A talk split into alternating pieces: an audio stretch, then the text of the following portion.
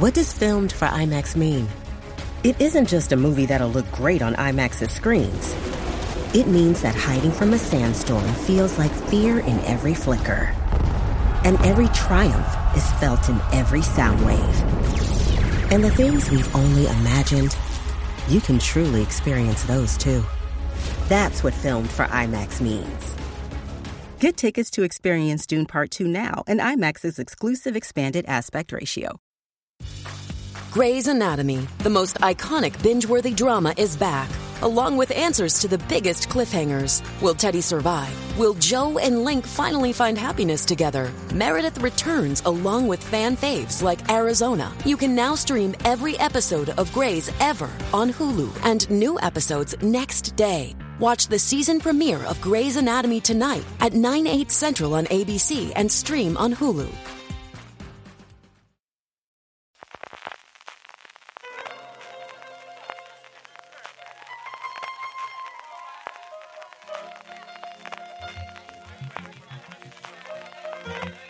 Estás escuchando Fuera de Series con CJ Navas. Bienvenidos a FDS Over the Top, el podcast salmón de la industria de la televisión. Yo soy CJ Navas y me acompaña como siempre José Luis Hurtado. José Luis, ¿cómo estamos? Muy buenos días, Carlos. Pues nada, dispuestos a hacer el resumen del año en cuanto a industria audiovisual y acabar este fantástico 2023 en cuanto a series y en todo lo que ha pasado, que es que si nos lo, nos lo preguntamos hace un año cuando eh, empezó este 2023, mm, jamás hubiéramos pensado que iba a acabar la cosa como ha acabado, ¿eh? Sí, desde luego. Hombre, no hemos tenido años que no hayan sido moviditos recientemente, pero yo creo que este 2023 se lleva en la palma. Alguna cosa general comentaremos inicialmente y luego, como dice José Luis, analizaremos plataforma, conglomerado, a conglomerado, empresa a empresa, que es lo más relevante y cómo vemos el futuro de cara al 2024 de los distintos sitios, tanto en Estados Unidos a nivel global, porque al final las compañías americanas nos afectan a todos, y también aquí en España. Antes de eso, José Luis, como siempre, recordamos a la gente www.overdetop.es y las publicaciones tanto en texto como en audio que habéis hecho recientemente pues mira, en texto la newsletter ha descansado en este último mes, en parte porque además laboralmente para mí es el, mes más complicado del año. Eh, pero tranquilo, porque vamos a tener reseña de Asesinato en el Fin del Mundo, reseña de Low Horses y los artículos de fin de año, mejores series, mejor. Bueno, todo se va a juntar en la última semana del año. Ahí vais a tener newsletter todos los días, para que no os quejéis y para recuperar el tiempo perdido. O sea, lunes, martes, miércoles, jueves, viernes, sábado, domingo, todos los días newsletter. Eso es un regalo de Navidad como Dios manda, José Luis, y no lo que te regalan después con el amigo invisible por ahí en las empresas y en los institutos. Pues ¿eh? el trabajo que se acumula, ¿qué es lo que ocurre? en fuera de series.com hemos tenido, como siempre, muchísimo contenido, mi streaming diario, y luego recientemente, en este mismo lugar donde estés escuchando en Gran Angular, hemos tenido la oportunidad de hacer dos entrevistas, que una cosa que teníamos bastante abandonada y hemos vuelto a recuperar. Tuvimos una con Aina Clotet hablando de esto no es Suecia, de la serie que levantó ella sola, hablaba del proceso durante cinco años de buscar la eh, financiación para poder llevar adelante esta serie que ha recibido premios antes de su estreno y que se puede ver ya completa en RTV Play y luego fue un placer absoluto ahora cuando estamos grabando esta misma semana eh, a poder entrevistar a Berto Romero a cuenta del otro lado, esa maravilla a mi modo de ver de serie que ha estrenado en Movistar Plus y si no pasa nada la semana que viene tenemos otra, así que a lo poco tonto lo tonto estamos sumando entrevistas además del contenido habitual, de nuestros análisis que estamos haciendo ahora que ha terminado ya Loki de Para toda la humanidad, que sabéis que somos muy fans de todas las series de Apple TV Plus en general, pero la de ciencia ficción en eh, particular y pues eso, seguimos haciendo mucho y evidentemente nos falta mucho de cara al 2023 que tendremos como siempre en nuestro tradicional top 10 con Jorge y con Don Carlos y luego las series que más esperamos en el 2024.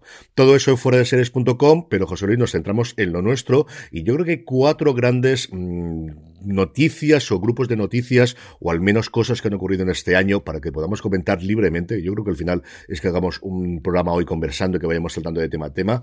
Por un lado, evidentemente, las huelgas en Hollywood y no solo en Hollywood, que los franceses también están en armas en los últimos tiempos. Seis meses entre la huelga de guionistas y huelga de intérpretes que ha sufrido Hollywood. Luego, la otra parte a nivel financiero es que la subida de tipos de interés están obligando a todas las compañías a buscar como sea dinero, especialmente para pagar las huelgas para pagar toda la deuda que han ido acumulando en los últimos años, cuando el dinero era no gratis, pero sí que al menos estaba a tipo de interés cero y eso siempre era mucho más sencillo de hacerlo. Luego, el tema de los anuncios, precisamente yo creo ligado a lo anterior, hay que buscar dinero de donde sea y captar a nuevos suscriptores con los anuncios, que al final es como se ha financiado la televisión en toda la vida del señor. Y luego el deporte, esa última gran barrera que le quedaba a la televisión tradicional y a la televisión de pago en España, a la de cable en Estados Unidos, que empieza a resquebrajarse ese monopolio y empieza a llegar también en el mundo del streaming, José Luis. Y yo añadiría dos puntos más que a mí me parecen fundamentales de este año. El primero, el fin de la exclusividad del catálogo de las plataformas de streaming. Hemos visto eh, por primera vez series de HBO mm, en, el, en la plataforma Netflix. Vamos a ver series de Disney también en la plataforma Netflix de nuevo. Eh, bueno, es también el fin de las guerras del streaming, donde Netflix ha ganado y donde las demás no es que luchen por ser, como dice la Fórmula 1, el primero de los perdedores, el segundo, no, no, es que luchan por sobrevivir, ¿no? Entonces, en, ese, en esa supervivencia ya eh, es, una línea roja que todos han traspasado y que realmente, bueno, pues, pues es lo que hay. Por segundo lado, pues, eh, o el segundo lugar, efectivamente la huelga de guionistas ha provocado que muchas de estas series de las, eh, del streaming hayan acabado en lineal en las cadenas de toda la vida para rellenar huecos. Y esa tendencia, este melón que se ha abierto, que se han visto las sinergias, va a continuar durante el año que viene y años siguientes, con la vuelta también de las ventanas de distribución clásicas en el cine, que Apple incluso ha aprovechado. Y bueno, pues, pues, pues eh, Netflix la, dejamos, ahora comentaremos, pero eh, en 2013 otra vez, siendo la, la, plataforma hegemónica donde todo el mundo quiere tener las primeras temporadas de sus series para luego de ahí aprovechar la sinergia y que haya nuevas suscripciones para ver las nuevas temporadas o los spin-offs. En fin, que, es que ha sido también un regreso al pasado con el auge de los canales fast, etcétera. Sí, totalmente. Yo creo que esa eh, idea de que todo el mundo quiere ir a Netflix, igual que licenciaban originalmente su, eh, su contenido, que es como Netflix se convirtió inicialmente en el monstruo que es a día de hoy, y esa vuelta a la publicidad de todo el mundo después de renegar absolutamente de esa opción, no todo el mundo, porque Hulu, por ejemplo, en Estados Unidos siempre ha tenido esa suscripción por anuncios, nos hace volver 10, 15, 20 años atrás en, a toda la gente que llevamos, pues eso, ese tiempo analizando, o al menos viendo desde fuera cómo funciona la industria por dentro. Tú comentabas el tema de la guerra del streaming. Es cierto que han concluido, como decía Hemingway, que ocurren estas cosas, ¿no? De repente, muy poco a poco y de repente todo rápido. En un año en los que estaba todo el mundo dispuesto a invertir dinero y sin problema ninguno, eh, a todo el mundo dar por ganador a Netflix a finales de este año con esa venta de contenido y con esta de, bueno, llegamos hasta donde llegamos, pero la única plataforma que es capaz de crear un éxito a nivel global a día de hoy o que aceptamos que es capaz de hacerla es Netflix. No, y que además, eh, fíjate por todo lo que hemos pasado en estos últimos siete años, mm, las guerras por montar su propio servicio de streaming, las guerras de gasto por a ver quién era el que más gastaba, quién era el que tenía el mayor número de estrenos, el que representaba la, la, oferta más eh, atractiva para captar nuevos suscriptores y de repente todo eso desaparece, los números rojos ah, se hacen públicos en los resultados, las empresas empiezan a, preocuparse, hasta en Amazon llaman a capítulo al director eh, o al, jefe de, de, Prime Video eh, de mm, qué pasa con el, dinero que, que, aquí desaparece como por arte de Birle Birloque haciendo cosas como Citadel, etcétera, y ahí sigue Netflix, ahí sigue Netflix eh, siendo la plataforma predominante después de haber tomado una decisión también muy dura que ha marcado este año, que ha sido el final de las cuentas compartidas, no nos olvidemos de ello, de la cual ha salido absolutamente triunfadora porque al final todas la han seguido. Entonces, cuando alguien marca la pauta del mercado, como ocurrió con Apple durante muchos años, y yo creo que en el fondo sigue haciendo en la actualidad, las demás van detrás y van detrás no solo para eso, para todo, todo lo demás también. Yo creo que es, es, es, mm, y falta ver Netflix qué ocurre con el mundo de los videojuegos, que era la última cosa que hay, pero yo creo que esa, esa hacer de la necesidad de virtud de es que no tenemos otro negocio. Es que a nosotros o nos funciona bien el tema del streaming o, o no tenemos nada que refugiarnos. Desde luego no tenemos el iPhone como puede tener Apple o la venta de papel higiénico como puede tener Amazon, pero tampoco tenemos conglomerados históricos y estudios en el que podamos estrenar en cines. Y yo creo que eso a la larga, junto con el hecho, yo creo que fue absolutamente fundamental del cambio de ciclo económico y el hecho de que donde antes los inversores podían aceptar el que se invirtiesen o se perdiesen miles de millones todos los años en la plataforma de streaming y de repente ahora parece que todo el mundo ha descubierto que el emperador iba desnudo y decir, pero que esto qué locura es, no podemos perder dinero a puertas con esta estructura, ha hecho que un 2023, especialmente los últimos tres meses, porque yo creo que antes estábamos con todo el tema de las huelgas que no acababa de, de salir, pero desde que se terminan las huelgas, un replanteamiento total de decir, no, esto es lo que hay, lo único que hay que funciona parece ser Netflix y el resto, todo el mundo a pensar de nuevo qué hacemos en el futuro. Sí, sí. Ahora lo, comentaremos otra vez un poco más en detalle cuando hablemos de Netflix, pero realmente eh, a mí lo que más me sorprende es la inteligencia con la que eh, mm, ellos van planteando hasta cuáles son sus puntos fuertes, cuáles son sus puntos débiles. Ellos saben que las licencias a ellos eh, son subidas, son los que le colocaron donde están. Sin embargo, saben que los derechos deportivos es muy complicado que, los eh, eh, puedan rentabilizar. Pero quieren estar en el deporte. ¿Qué hacen? Despliegan todo un programa de documentales deportivos que están teniendo un gran éxito en la plataforma, que han marcado la pauta también de lo que es casi un nuevo género del entretenimiento y realmente es que eh, saben muy bien, o sea, los videojuegos vienen a apoyar el, el, una forma más, porque ellos, eh, luego hablaremos de paquetizaciones, que eso casi va a ser un tema más de 2024. ¿eh? Aquí está el run run, pero todavía no se ha materializado. Entonces Netflix, claro, dice, yo, yo no me puedo paquetizar con nadie, yo soy la hegemónica, pero para evitar rotación de suscripción necesito los videojuegos. Porque si alguien tiene instalado el GTA en su móvil, y está enganchado al GTA, aunque no haya ninguna serie que le interese, va a seguir pagando la suscripción. Y luego también podríamos hablar de cómo ha afectado la huelga a cada una de las plataformas y, Netflix lo decía el otro día, Sarandos, nosotros mm, hemos seguido teniendo el mismo ritmo de estrenos. Sí, vamos a hablar de Netflix, ya que estamos con ello, José Luis, y comentamos todo lo demás, aunque nos saltemos y luego ya nos metemos con el resto de las plataformas.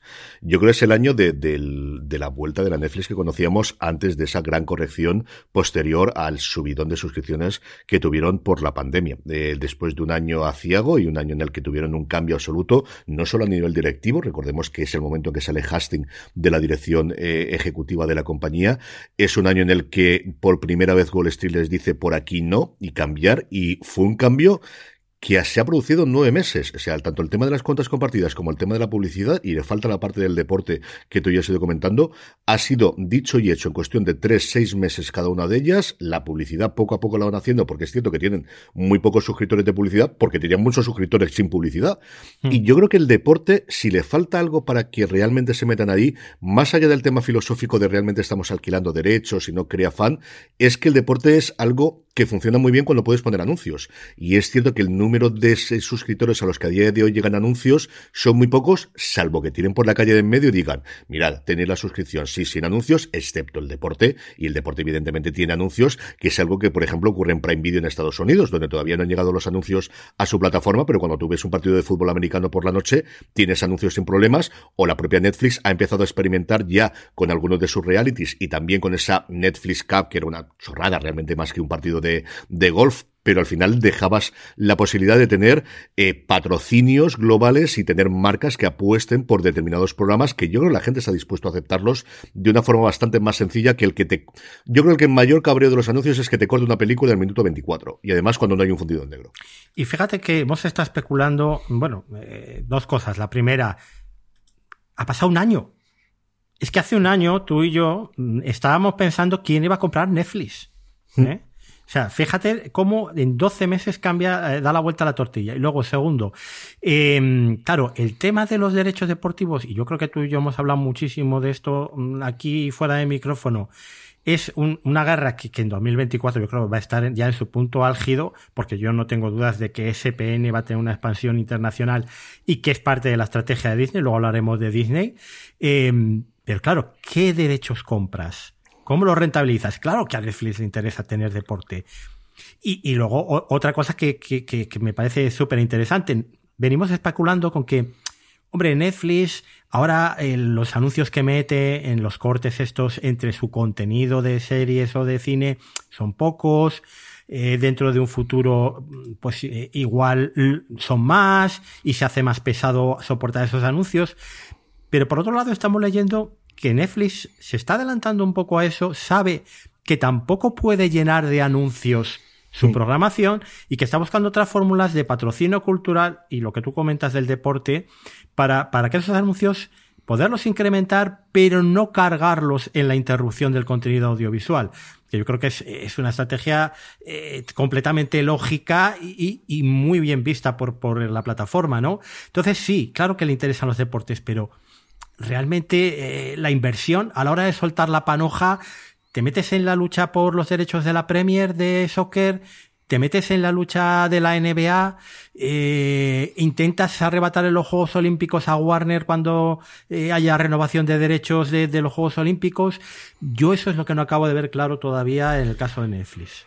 Yo creo que el gran problema ahí es si están dispuestos a aceptar derechos para determinados países solos o quieren unos derechos globales como por ejemplo consiguió Apple con la MLS. Y no hay tantos deportes con los que puedas negociar a día de hoy unos derechos globales. Se ha rumoreado mucho la Fórmula 1, podrías tener tenis, yo creo que más torneos individuales de tenis que puedas tener y luego, y más aún con la noticia reciente de esta misma semana de John Ram de paso al Lip Tour, el que vio clarísimo es el golf. Por varias razones, porque creo que sí que tiene una demanda global, porque aunque tengas los derechos lineales a día de hoy vendidos puede funcionar, y luego porque además ahí puedes llegar a un acuerdo concreto con los cuatro medios que lo organizan competiciones independientes. Es algo parecido al tenis. O sea, existe un gobierno a nivel ideal, ahora hay dos tours eh, competiendo que teóricamente se tienen que fusionar antes del 31 de diciembre, pero veremos cómo acaba la cosa. Pero los cuatro grandes torneos a lo largo del año, el Masters, el Abierto Británico, el PGA Tour y el Abierto de Estados Unidos, son gobiernos independientes, son organismos independientes que además invitan a quien ellos quieren. Normalmente establecen determinadas eh, entradas de jugadores en función de cómo está el ranking a nivel mundial, pero se hacen independientemente. Yo creo que Netflix sí podría llegar a ese acuerdo. Y hemos visto que ha funcionado bien. Yo creo que no deja de ser sintomático la primera prueba que hagan de emisión de deporte en directo sea esa Netflix Club, que eso fue, como os digo, una chorradita, pero con mm, iba a decir actores, no son actores, pero con protagonistas de sus dos realities que yo creo mejor han funcionado, especialmente el de la Fórmula 1, aunque parece que ha bajado últimamente la recepción, y el de golf, y yo creo que es un deporte que ellos sí podrían llegar al acuerdo con lo que salga al final que gobierne el golf a nivel mundial, pero especialmente con los cuatro mayores, y no te digo para este año, para este año que viene, pero en cuestión de dos o tres años tener yo la exclusividad a nivel mundial, porque creo que además es algo que esos mayors que lo que buscan es captar a gente joven, saben que esa gente joven está en Netflix, más que en el Golf Channel que solamente tienes cuando tienes Movistar Plus en España y tienes eh, la capacidad de tener ese pago.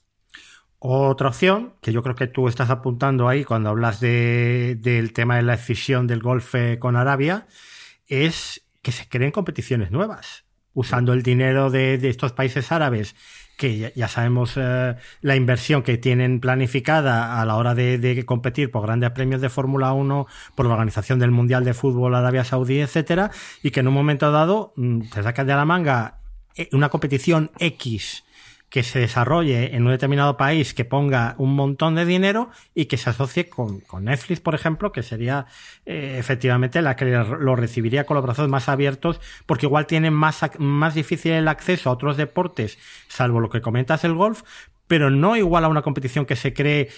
Yo estoy pensando, por ejemplo, en estos partidos de Estados Unidos de pretemporada de fútbol que se juegan en Estados Unidos que en un momento dado mm, se puede regularizar esa competición y, que entre una gran operadora de, streaming a, retransmitirlos en exclusiva, ¿no? Y que tendrían, eh, yo creo que, que un interés eh, global, ¿no? Bastante importante. Hay otra posibilidad que podría ser que la NFL está con muchas ganas de expandirse mundialmente. Ya han jugado partidos tradicionalmente en Londres, que es cierto que por el final la unión y esa tradición, relación o tradicional relación entre Estados Unidos y en Gran Bretaña, y hay muchísima gente americana que vive en Londres, y al final es muy fácil a día de hoy despertarte si quiere fútbol americano. Este año ya han jugado en México y han jugado en eh, Alemania dos partidos se rumorea que en una o dos semanas confirmarán si el año que viene hay partidos en Brasil y también en España. Y yo no sé si será el seguir teniendo eh, partidos de la NFL propiamente dicha que jueguen internacionalmente o el que tengamos por otro lado el intento de volver a hacer una liga mundial como ocurrió cuando yo era joven y prometía aquí en Europa con esa NFL europea, yo creo que eso es algo que Netflix estaría dispuesto a subvencionar y a mantener, porque al final va a un público que es los americanos van a querer ver fútbol americano y saben que hay un potencial de gente en Europa que quiere ver fútbol americano en un horario que no es el que tenemos nosotros, que al final los grandes partidos de fútbol americano es que se juegan a las 2 de la mañana aquí en España. O sea, yo me lo cargo al día siguiente porque me levanto pronto y los veo repetidos. Pero yo creo que hay un partner como Netflix, eh, después además de haber hecho Quarterback, la serie documental que ha funcionado muy bien. No te digo el año que viene nuevamente o a dos años, pero en poco años, que el gran partner de Netflix para una liga europea o internacional, si queremos, de fútbol americano fuera de la NFL, que sea la segunda de la NFL, por alguna forma decirlo, más allá del, del, fútbol americano universitario, y eso también creo que podría ser factible en un par de años. Hombre, yo creo que, que hay una lucha al margen un poco del tema televisivo por las distintas competiciones por plantar la pica en América o viceversa, plantarla en Europa, ¿no? Acuérdate de los famosos partidos de Tebas de Liga en Estados Unidos, que eso al final se cortó, eh, luego la Copa en Arabia, pero bueno, eso es otro tema que no vamos a entrar pero también se lleva hablando tiempo de los partidos de la NFL en el Bernabéu y en, en muchos países de Europa como una forma de introducir el deporte. Yo no sé si verdaderamente, como dices tú, para mm, hacer esa competición, esas ligas mundiales eh, que podríamos decir en, en torno al fútbol americano, o simplemente que haya partidos, mm, y lo estamos viendo en la NBA, que también cada vez los clubes de la NBA vienen más a Europa a jugar determinados torneos, etcétera, eh, como forma de expansión. Y ahí necesitan, obviamente, un operador global. Ahí ya no estamos hablando de la cadena de cable americano, mm. eh, norteamericana, que, que, no, aquí tendríamos que hablar de un streaming. Yo creo que para ahí van los tiros, pero fíjate qué curioso, estamos hablando de Netflix, damos como ya absolutamente por sentado eh, eh, el tema de, la hegemonía en cuanto a la ficción televisiva, eh, etcétera, con porque acabamos el año dejando a Netflix con una, un crecimiento sostenido de suscriptores, con unos beneficios que siguen, son los únicos que siguen ganando dinero a día de hoy, trimestre tras trimestre, esto ya no nos preocupa, esto lo damos por, por sabido y simplemente estamos debatiendo cuál es la siguiente forma de eh, meterse en, la nueva guerra, que es eh, los derechos deportivos, ¿no? Que es, digamos, eh, la pata que le falta a Netflix para, para tener un dominio global de todo lo que es el entretenimiento por televisión. Sí, yo creo que una hegemonía a nivel de, de calle y a nivel cultural de lo que era la 1 cuando nosotros éramos pequeños, que era el botón que encendías tú en la televisión, eso es Netflix a día de hoy para muchísima gente. El que entres allí, el que el mejor sitio para poder publicitar tu contenido sea la home de Netflix. El hecho de que con Rebel Moon lo que van a hacer es durante cinco días todos los usuarios de Netflix cuando entren vayan a tener la portada de la película es una cosa que solo pueden hacerlo ellos y que solo puede tener ese efecto cuando ellos eh, cuando ellos lo deciden promocionar una serie esa profecía eh, autocumplida que tienen de una serie de éxito en Netflix porque nos empeñamos que tenga éxito en Netflix y entonces tiene éxito en Netflix, yo creo que ninguna otra plataforma lo puede hacer a día de hoy, con ninguno de los grandes estrenos que tengan. Y sobre todo, el que no le ha afectado prácticamente la huelga de guionistas, como decía tú, ni la huelga de intérpretes José Luis, por la cantidad de producción internacional que tienen y la cantidad de producción en general que han tenido durante los últimos tiempos. Mira, hay una cosa que ellos han ganado desde hace tiempo, probablemente por ser los primeros en llegar, probablemente porque al final eh, hay una asociación de producto a marca como siempre hemos comentado que ocurre, por ejemplo, con el pan bimbo, ¿no? Eh, se asocia la marca a, la categoría de producto y, eso lo tienen, eso lo han conseguido. Mira, yo, yo en mi ranking de plataformas que publicaré en la última semana del año, Netflix está en el fondo, porque al final son eh, mis gustos personales, cantidad de series que he visto en el año en esa plataforma, etcétera. Sin embargo, para mí a día de hoy es imprescindible. Yo la pago a medias con, con mi señora madre. Eh, pagamos ahí la, la, cuota de compartición legal, ¿no? Eh, y es que ella me dice, yo es la única que tengo que, que, que no puedo dejar de tener porque eh, todas las películas que me recomiendan mis amigas, eh, mis amigos, etcétera, son de Netflix porque es la única que tenemos todos. Todos. Entonces, cuando descubrimos algo que nos interesa de sus cosas, de sus movidas, del yoga y de esas historias y, y tal, ellos necesitan tener todo en Netflix. O sea, es la que comentan. ¿Te has fijado en este documental? O estoy viendo esta serie que me ha recomendado. O hay una película que han puesto en Netflix. Entonces, es lo que tú dices, exactamente lo que tú dices. Eh, años 80, pasabas por debajo de un andamio, en una obra y los albañiles lo que comentaban era el episodio de Yo Claudio o de Retorno de Price de la noche anterior. dices, joder, ¿cuánto ha bajado el nivel cultural, la conversación de la gente? No, es que no había otra cosa. Es que era lo que veía todo el mundo. Totalmente. Yo tengo la misma sensación que recuerdo del Facebook de hace 7 o 8 años de ¿por qué está en Facebook? Porque está todo el mundo y que luego tuvimos la oleada de Instagram, pero yo creo que nunca fue lo mismo y Twitter no, ha sido exactamente lo mismo. Pero ese momento de, o de WhatsApp, yo creo que la otra sensación es todo el mundo tiene WhatsApp. O sea, damos por supuesto te extraña cuando de repente vas a mandar un WhatsApp a alguien y no aparece en el listado, ¿no? ¿De qué ocurre? Y al final es un 2 o un 3% de la población. Yo creo que esa es la misma sensación de Netflix. la población que está fuera del sistema, ¿entiendes? Eh, cuando alguien no tenía WhatsApp es que estaba fuera del sistema. Es que no, es que, es que mm, yo sigo usando mi Nokia 8310, estupendísimo, pero, pero estás fuera del sistema. estás incomunicado, es como si te has ido a vivir a, a Lampurdá, a, un pueblo de, de, estos donde estaban los de la Mesías, allí viviendo, ¿sabes? Eh, eh, entonces, bueno, pues es así. Entonces, eso lo ha conseguido Netflix y eso es muy difícil que lo pierda ya a estas alturas. Por eso es cuando digo que es que los demás ya, bueno, pues eso, a luchar por el segundo puesto el que pueda, ¿no? Simplemente eh, eh, casi es la lucha por la supervivencia, por hacer viable el, proyecto propio, ¿no? Mm. Hablemos de Apple TV Plus o hablemos de Apple en general, un Apple que ha tenido pues un año como siempre de ingresos y un Apple TV Plus que ha subido, ha sufrido una subida del 100% en lo que llamamos de año, en dos subidas progresivas, pasó de ser, si no la más barata, desde luego de las más baratas, a 5 euros a 10 euros que cuesta actualmente, y un Apple TV Plus que yo creo que está ya totalmente la maquinaria engrasada. Nosotros, eh, eh, Juan Francisco Bellón y un servidor grabamos un programa comentando todos los estrenos del 2023 y sobre todo todo lo que venía en el 2024 a nivel de contenido y es realmente espectacular y además todo del tipo de series que suelen hacer ellos, casi siempre adaptaciones literarias, prácticamente siempre con una estrella delante de la pantalla, lo normal es que sean dos y en muchas ocasiones detrás de la pantalla, películas, series y como comentabas tú antes, también reinventando la rueda en materia de cines con eh, Kilos of the Flower Moon, primero estreno en cines a nivel global, no esos estrenos pequeñitos que hacía Netflix para poder optar a los Oscars y luego además en venta eh, digital antes de que salga la la propia plataforma, que era una cosa que yo creo que nadie pensábamos que iba a ocurrir. Oye, y, aquí yo, si que no jugamos algo, pero va a ganar su segundo Oscar a la mejor película con la peli de Scorsese. Suena muy, muy, muy fuerte. Y ya tiene uno con Coda, que es verdad que era distribución, no era original suya, pero mm, es que está ganando todos los premios del caminito hacia la ceremonia, ¿ya? Todos los críticos. Sí, yo creo que Scorsese la gente le tiene ganas de dárselo, la temática es una temática que a los americanos les gusta mucho y más allá de eso, yo todos los críticos que suelo escuchar en podcast que no son más eh, tan, tan parte de, la academia, todo el mundo está poniendo la película o en el top 1 o en el top 2. ¿eh? Hmm. Así que tiene, tiene esa pinta. Bueno, ellos se han ganado el marchamo de, la nueva HBO, ahora que, que, Warner ha dimitido de, de, ser HBO por cuestiones que luego comentaremos.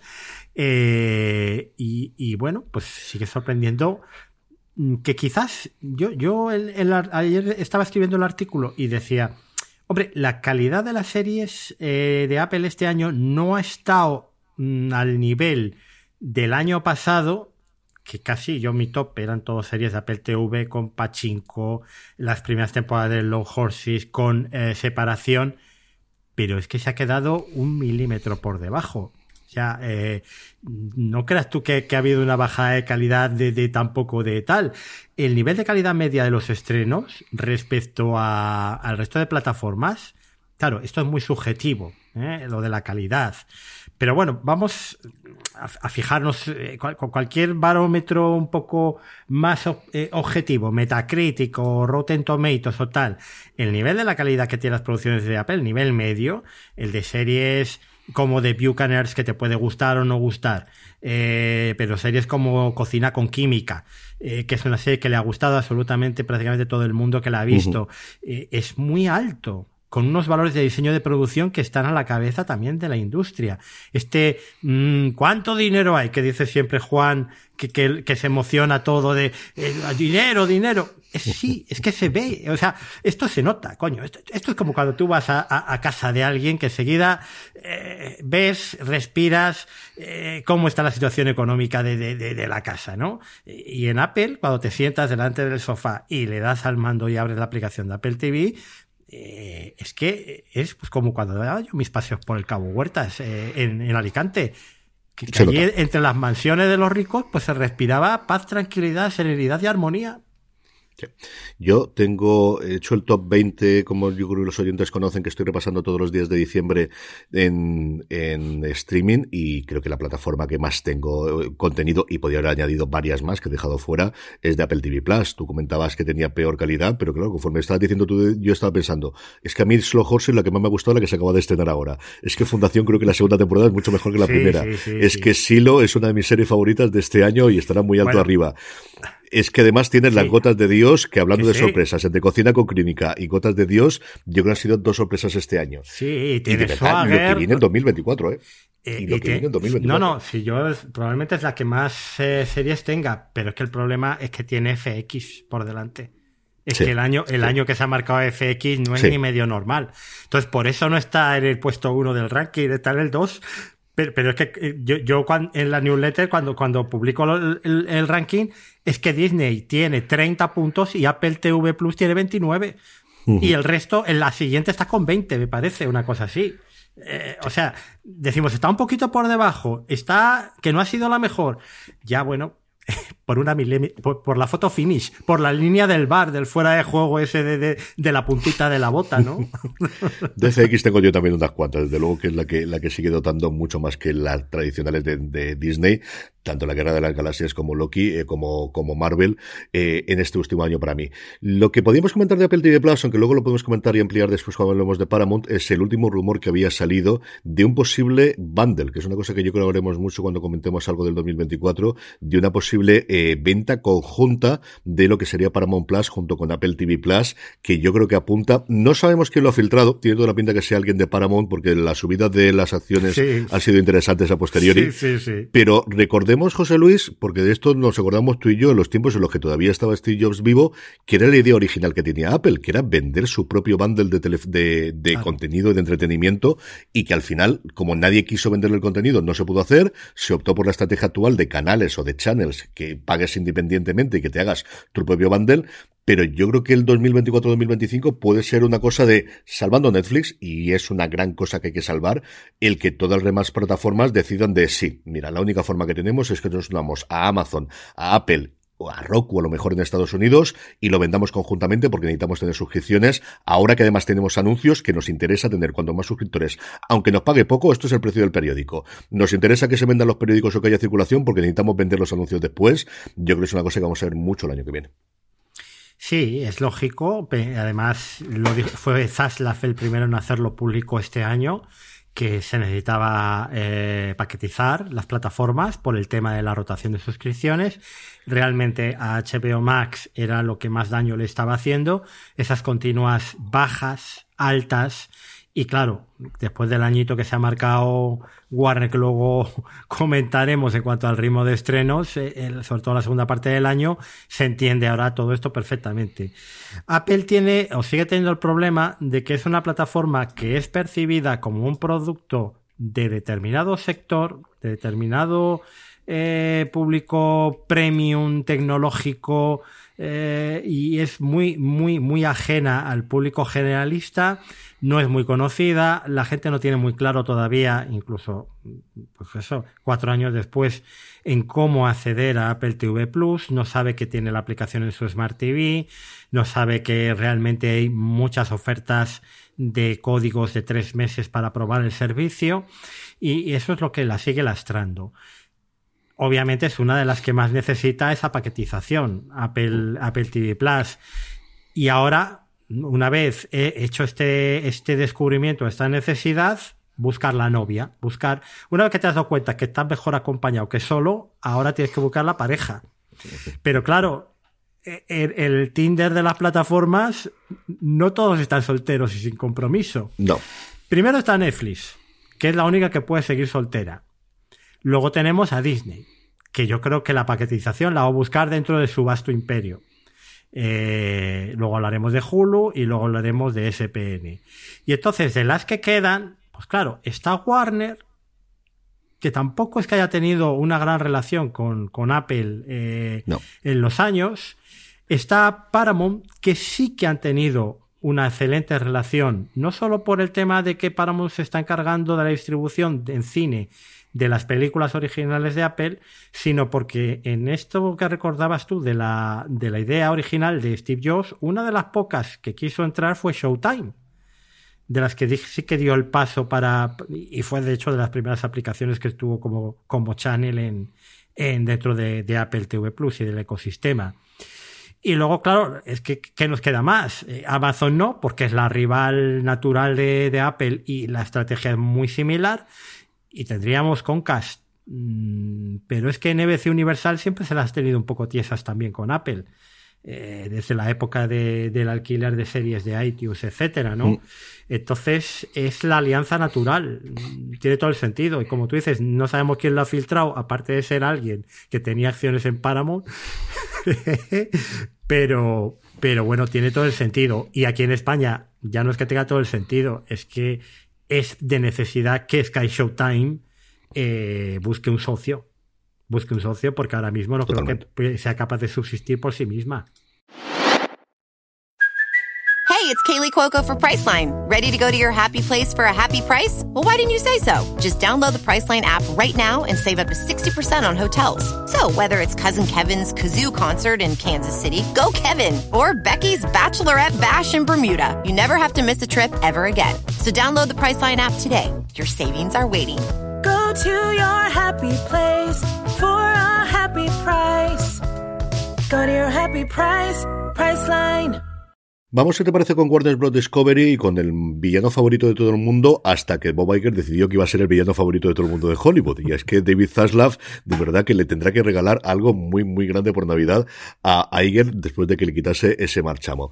Una Warner Bros. Eh. Discovery que ha seguido, yo creo que más o menos como el año anterior, que es eh, siendo absolutamente misericorde en cancelar todo lo cancelable. Lo último que hemos tenido esa película ya terminada de 70 millones de presupuesto en el que sobre sobre el correcaminos, mejor dicho, sobre el coyote y Acme, que todo el mundo que la ha visto habla maravillas de ella y que igual que ocurrió con Bad Girl, de la que no se hablaba también, eh, han decidido que se la cerraban. Están viendo si la venden a alguien o dejan de venderlo. Y una Warner que ha decidido que nuevamente hay que pagar la deuda y hay que pagar la deuda ya no al 0%, sino al 4,5 o al 5% de intereses y esto significa vender lo que haga falta. Y que hay que mm, vender las series de HBO, no las más recientes pero las más antiguas a Netflix, se venden.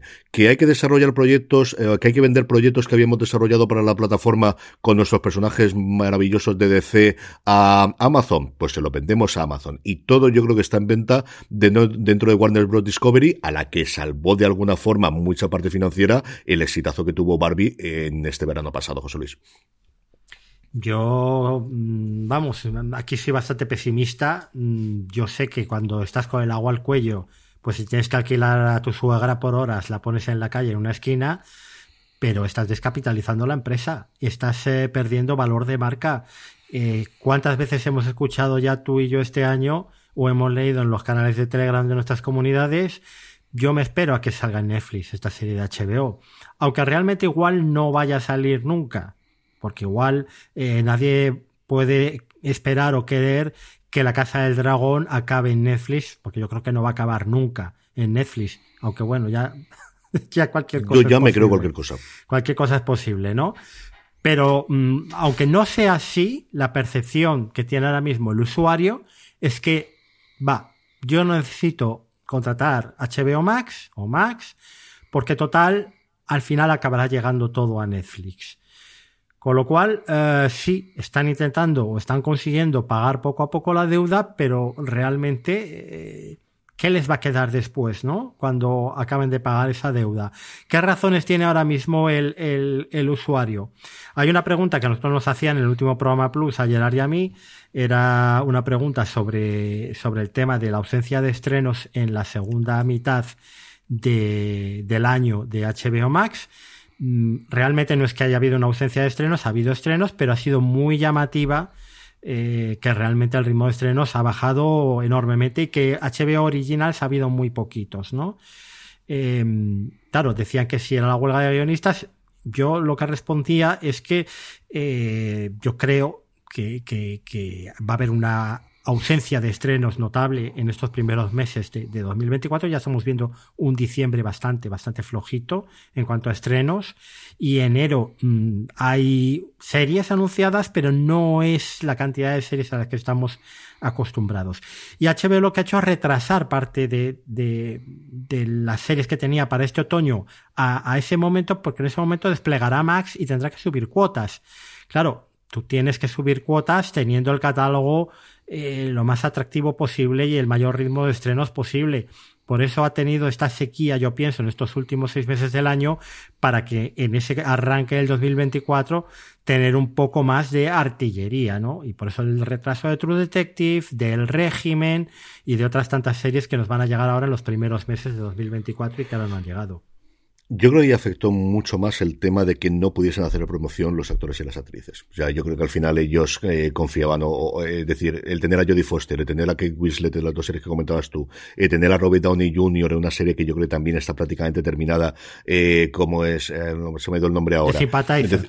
de Sympathizer. Es decir, tienes todos esos nombres y vieron el efecto que podía tener especialmente en películas y no poder promocionarlos y yo creo que le pegaron la patada para adelante porque diciembre ha sido un erial. O sea, desde mediados de noviembre a diciembre yo vi las notas de prensa que teníamos en HBO España con todos los estrenos que siempre tienes, no te digo todas las semanas, pero cada 15 días porque todos sabemos que la serie de HBO se estrena de capítulo por semana, pero las has tenido, las has tenido al principio de, de año y algunas yo creo que muy defendibles y muy buenas y el fenómeno de The Last of Us yo creo que está ahí, evidentemente es Accession con su última temporada, ¿no? Eso se ha parado absolutamente. O sea, de noviembre a diciembre es que su gran estreno ya no en España, sino a nivel mundial ha sido 30 monedas. No, no, y que esa es la serie que han tenido. Las notas de prensa, Carlos, semana a semana eran eh, el episodio de la semana de 30 monedas. Y, y, la otra serie ha sido La Edad de Oro y Chimpún. No hay nada más. Y es cierto que arrancamos relativamente fuerte con Jodie Foster y con True Detective, que yo creo que sí que es un nombre conocido, que lleva mucho tiempo en barbecho.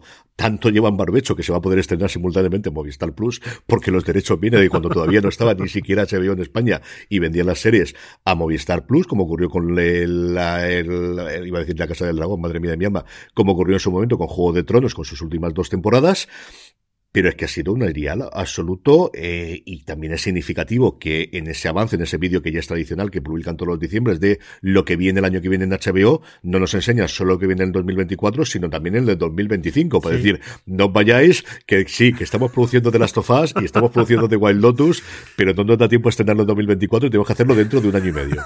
A mí me dio un poco de penica, ¿eh? Ese añadido de en 2025 como casi un grito de súplica. De... no os vayáis, no os vayáis. No os vayáis. Es decir, seguid pagando que si no lo podemos pagar. si no lo podemos pagar. We are alive, we are alive. No lo Saltamos de Warner Bros. Discovery si te parece a, Disney. Una, cosita, una cosita antes. Eh, recordamos que la apuesta de Warner por la retransmisión de derechos deportivos sí que es sólida y que vamos a tener eh, probablemente cuando llegue Max a España eh, Eurosport dentro de canal lineal, ¿no?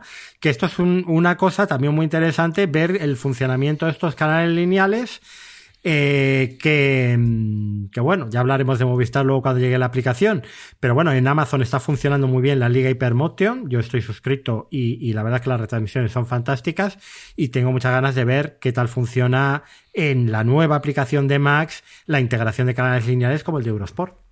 Sí, ya lo tienen en Estados Unidos con Barstool Sports, que ha integrado mucho del contenido que ellos tienen tradicionalmente en los canales de cable. Es gratuita hasta primeros del año que viene y tienen partidos de la NBA, tienen alguna cosa de béisbol cuando vuelva, que tienen también los derechos.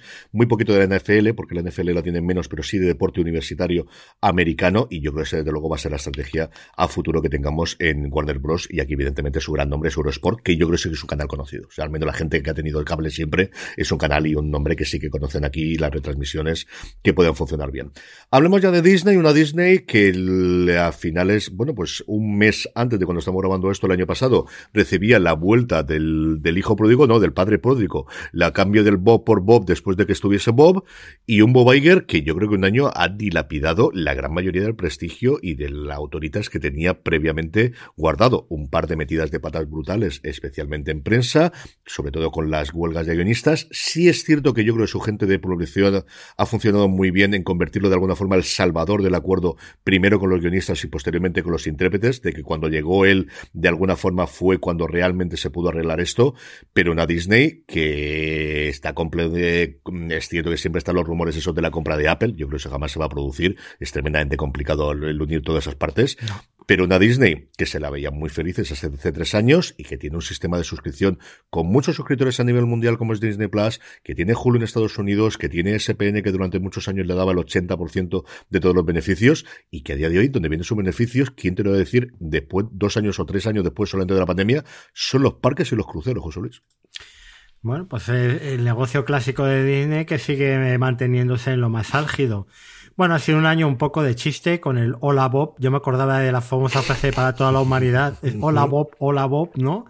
Ahí Bob se va, Bob viene, el que tiene la culpa es Bob, el que se acaba de ir, lo de la ducha del despacho, todas estas cosas. Eh, pero bueno, Disney a lo más importante que ha hecho ha sido la compra de Hulu, ¿no? Que está todavía por determinar el precio final, pero ya es una adquisición que, que se da por segura y se da tan por segura que esta semana pasada en Estados Unidos vimos, mm, a mí me hizo mucha ilusión, el azulejito de Hulu dentro de la aplicación de Disney Plus, además con el añadido de que se desplegará eh, worldwide eh, eh, durante 2024. Es decir, que en algún momento de 2024 nuestro azulejito de Star cambiará por el azulejito de Hulu. Esto es eh, también o supone una paquetización. Y algo muy interesante que a mí me ha sorprendido mucho de esta nueva aplicación que, que no deja de ser la aplicación de Disney Plus eh, para Estados Unidos y es que te respeta el nivel de suscripción en la plataforma por separado de Hulu y de Disney Plus. Es decir, tú tienes pagado Disney Plus eh, con anuncios pues en la misma aplicación vas a tener el contenido de Disney Plus con anuncios y sin embargo igual tienes el contenido Hulu eh, sin anuncios, un contenido más, eh, la suscripción premium. Y en la misma aplicación tendrás el Hulu Premium sin anuncios. Es decir, perfectamente integrados los dos servicios. Y yo creo que en algún momento dado, porque claro, aquí ya nos lo están dando todo por el mismo precio. Mm, ¿Cómo lo van a hacer? Eh, ¿Llegará SPN? ¿No llegará SPN a Europa? ¿Qué derechos tendrá? Veremos las tres plataformas, porque SPN es una gran plataforma, como sabéis, además, con unos ingresos brutales en Estados Unidos, que junto con los cruceros y los parques eh, ayudan a mantener el imperio. Eh, bueno, pues, pues esa es la, paquetización de, de, de Disney y explotar desde luego la marca Hulu a nivel mundial, que era algo que no había podido hacer hasta ahora porque los acuerdos con Comcast no estaba contemplado eh, cuando compartía la propiedad.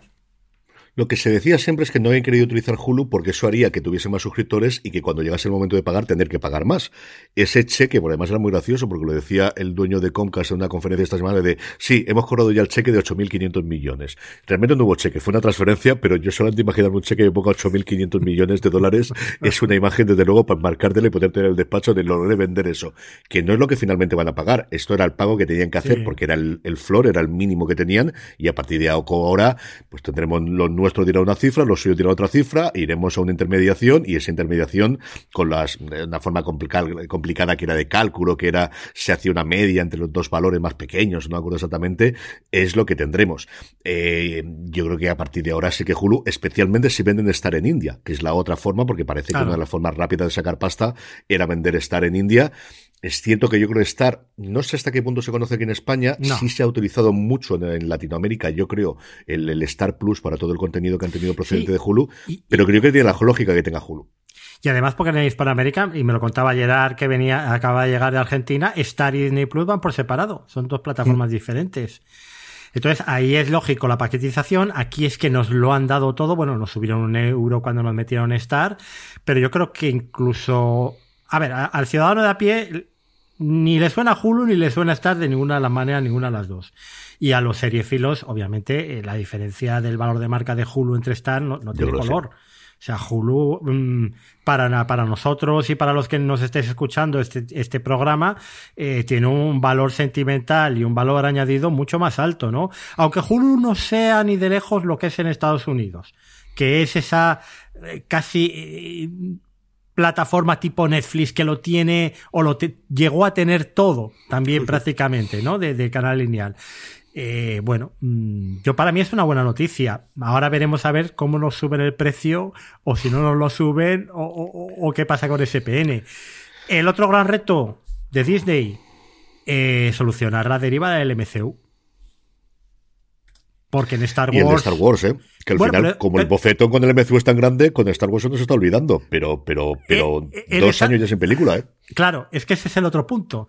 Eh, tenemos a Filoni, la gente está respirando porque saben que ya hay alguien al volante y alguien con bastante criterio que ha conseguido el gran éxito de Disney Plus de este año, que yo creo que ha sido Ahsoka. Es verdad que también ha funcionado muy bien. O sea, es que Star Wars venimos de tres series que han funcionado muy bien. Andor, la tercera de Mandalorian y Ahsoka. Eh, entonces, bueno, en series el tema parece encarrilado. El tema de películas, lo que tú dices, eh, alguien tiene que meter mano al tema porque, porque no acaban de, tener una dirección clara. El MCU es mucho más dantesca la imagen.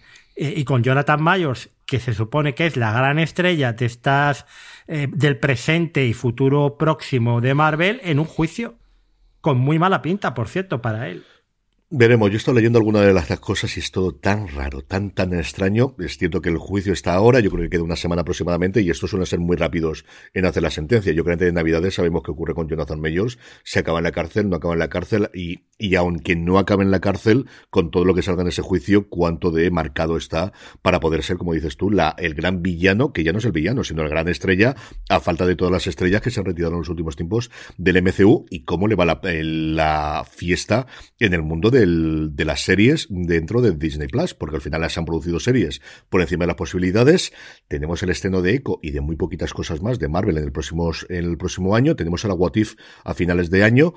Echo ya se han sacado de la manga el que no va a ser absolutamente necesario el que siga todas las señales del MCU y que tengamos series independientes, que yo creo que a estas alturas del partido no es una mala noticia ni una mala idea, que hagan eso con, e con Echo, lo hagan con Daredevil y que tengamos quizás no una serie todas las semanas o todo lo, cada dos meses como teníamos antes, pero sí tres o cuatro a lo largo del año y que no sean necesariamente enclavadas dentro del MCU, sino que igual que ocurre en los cómics, de repente tienes un creador con un personaje que tú tienes dentro de la de tu listado y lo puedes hacer más aún cuando lleguen los mutantes, que ahí tienes una cantidad de personajes alucinantes para poder hacer cosas y a ver qué ocurre con ellos. Pero desde luego es un año complicadísimo, cuando el año pasado en enero se lo prometían muy felices de ha vuelto Bob Iger, todo está solucionado y además funcionamos bien. Y en la parte de SPN, ahí está si van a decidir dar el salto a que se pueda suscribir a la suscripción como tal por streaming. A día de hoy lo que está disponible es una cosa llamada SPN Plus, que tiene mucho contenido, pero no el principal. Por ejemplo, el mejor partido que hacen de fútbol americano universitario, ese solamente te lo hacen por SPN. Y los rumores de los precios oscilaban de 25 a 35 dólares en Estados Unidos. Y es que el deporte, cuando solo pagas deporte, José Luis, es muy caro. Sí, eso está claro. Eso está claro. Eh, bueno, mm, yo en cuanto a Marvel, para cerrar, pues es que Agatha Coven of Chaos tampoco es un proyecto muy atractivo. Y Daredevil, Born Again, que yo creo que es la gran serie de Marvel que está esperando todo el mundo, pues vamos a ver qué pasa, ¿no? Después de haber hecho al Showrunner.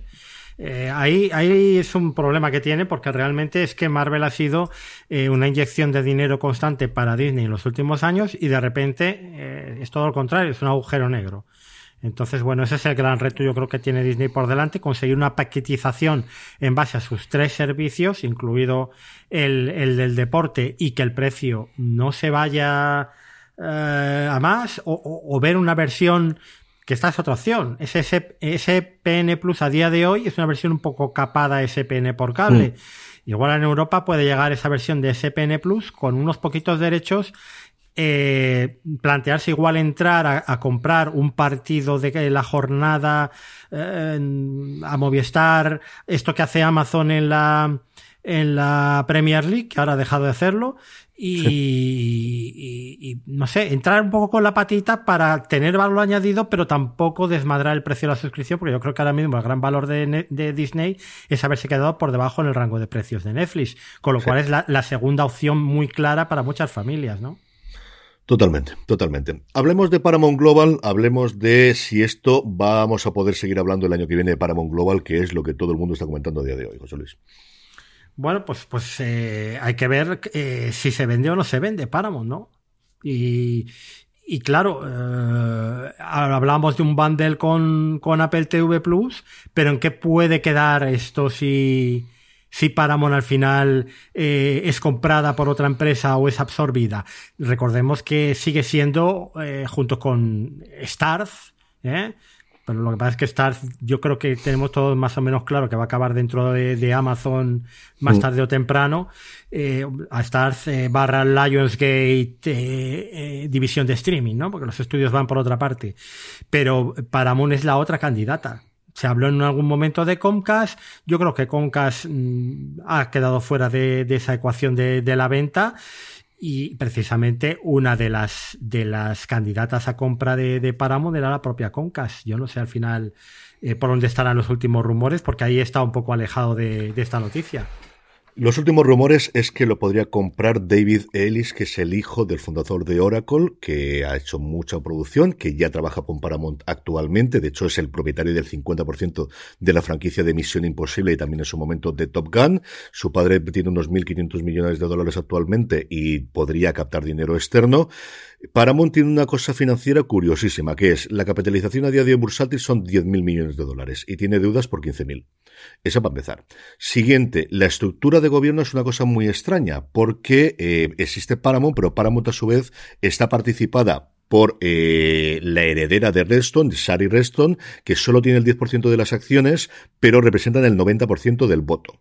Y entonces lo que parecería que podría ser es que en vez de comprar Paramount, que han entrado muchos inversores, empezando por el, el eh, ay señor, se me ha ido ahora, por eh, eh, Berkshire Hathaway, la empresa, recientemente murió además Charlie Munger, del, del oráculo de, de, de Omaha, que ha comprado el 15% de Paramount Global, eh, se podía comprar directamente la empresa matriz que se llama Entertainment, no me acuerdo ahora mismo del nombre, que es la que fundó el abuelo de Sari Reston con unos cuantos cines en Boston inicialmente y comprar esa y hacerse dueño de Paramount.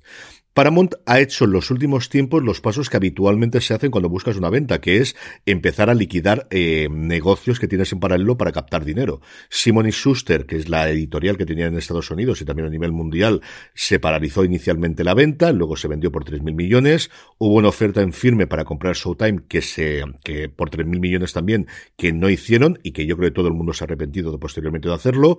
Querían vender Bet, que es una eh, cadena americana en Estados Unidos eh, enfocada sobre todo al público afroamericano y que no llegaron a un acuerdo, pero todo el mundo, es decir, la gran duda a día de hoy es quién lo compra, no cuándo lo compran. Y es cierto que Sari, como os decía antes, por el hecho de tener el 90% de los derechos de voto, podrían renunciar, pero al final tiene una cosa complicada y es que aunque tenga el 90% de los derechos de voto, solo tiene el 10% de las acciones. Y si se presenta una oferta lo sustancialmente o, lo suficientemente interesante, es muy complicado que ella pueda justificar eh, que no, que no, que no, sin meterse en juicio de todas las acciones de decir por qué no vas a aceptar esta oferta. Paramount al final tiene el estudio, que ha dado éxitos bastante interesantes en los últimos tiempos, tiene Paramount Plus, con unos cuantos millones de suscriptores a nivel eh, global, y luego esas pruebas de Sky Showtime, y luego parece una tontería, pero no deja de serlo, lo que tiene es un lugar, un lot en Estados Unidos espectacular, el icónico de ese arco con el Paramount Pictures que todos hemos visto en un montón de películas americanas, que está en el centro de Los Ángeles y que cuesta una pasta y que vale una pasta a día de hoy, José Luis. Los estudios, los estudios clásicos.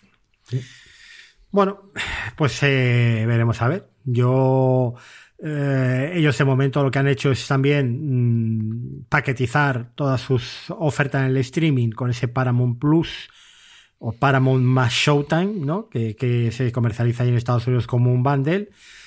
Y, bueno, pues es que es, el futuro es un poco incierto, como el propio futuro de la, de la Sky Showtime europea, ¿no? Donde vemos que no acaba de despegar, que el ritmo de estreno es raquítico y que la gente pues empieza a abandonar la suscripción a pesar de ser de las más baratas del streaming, ¿no?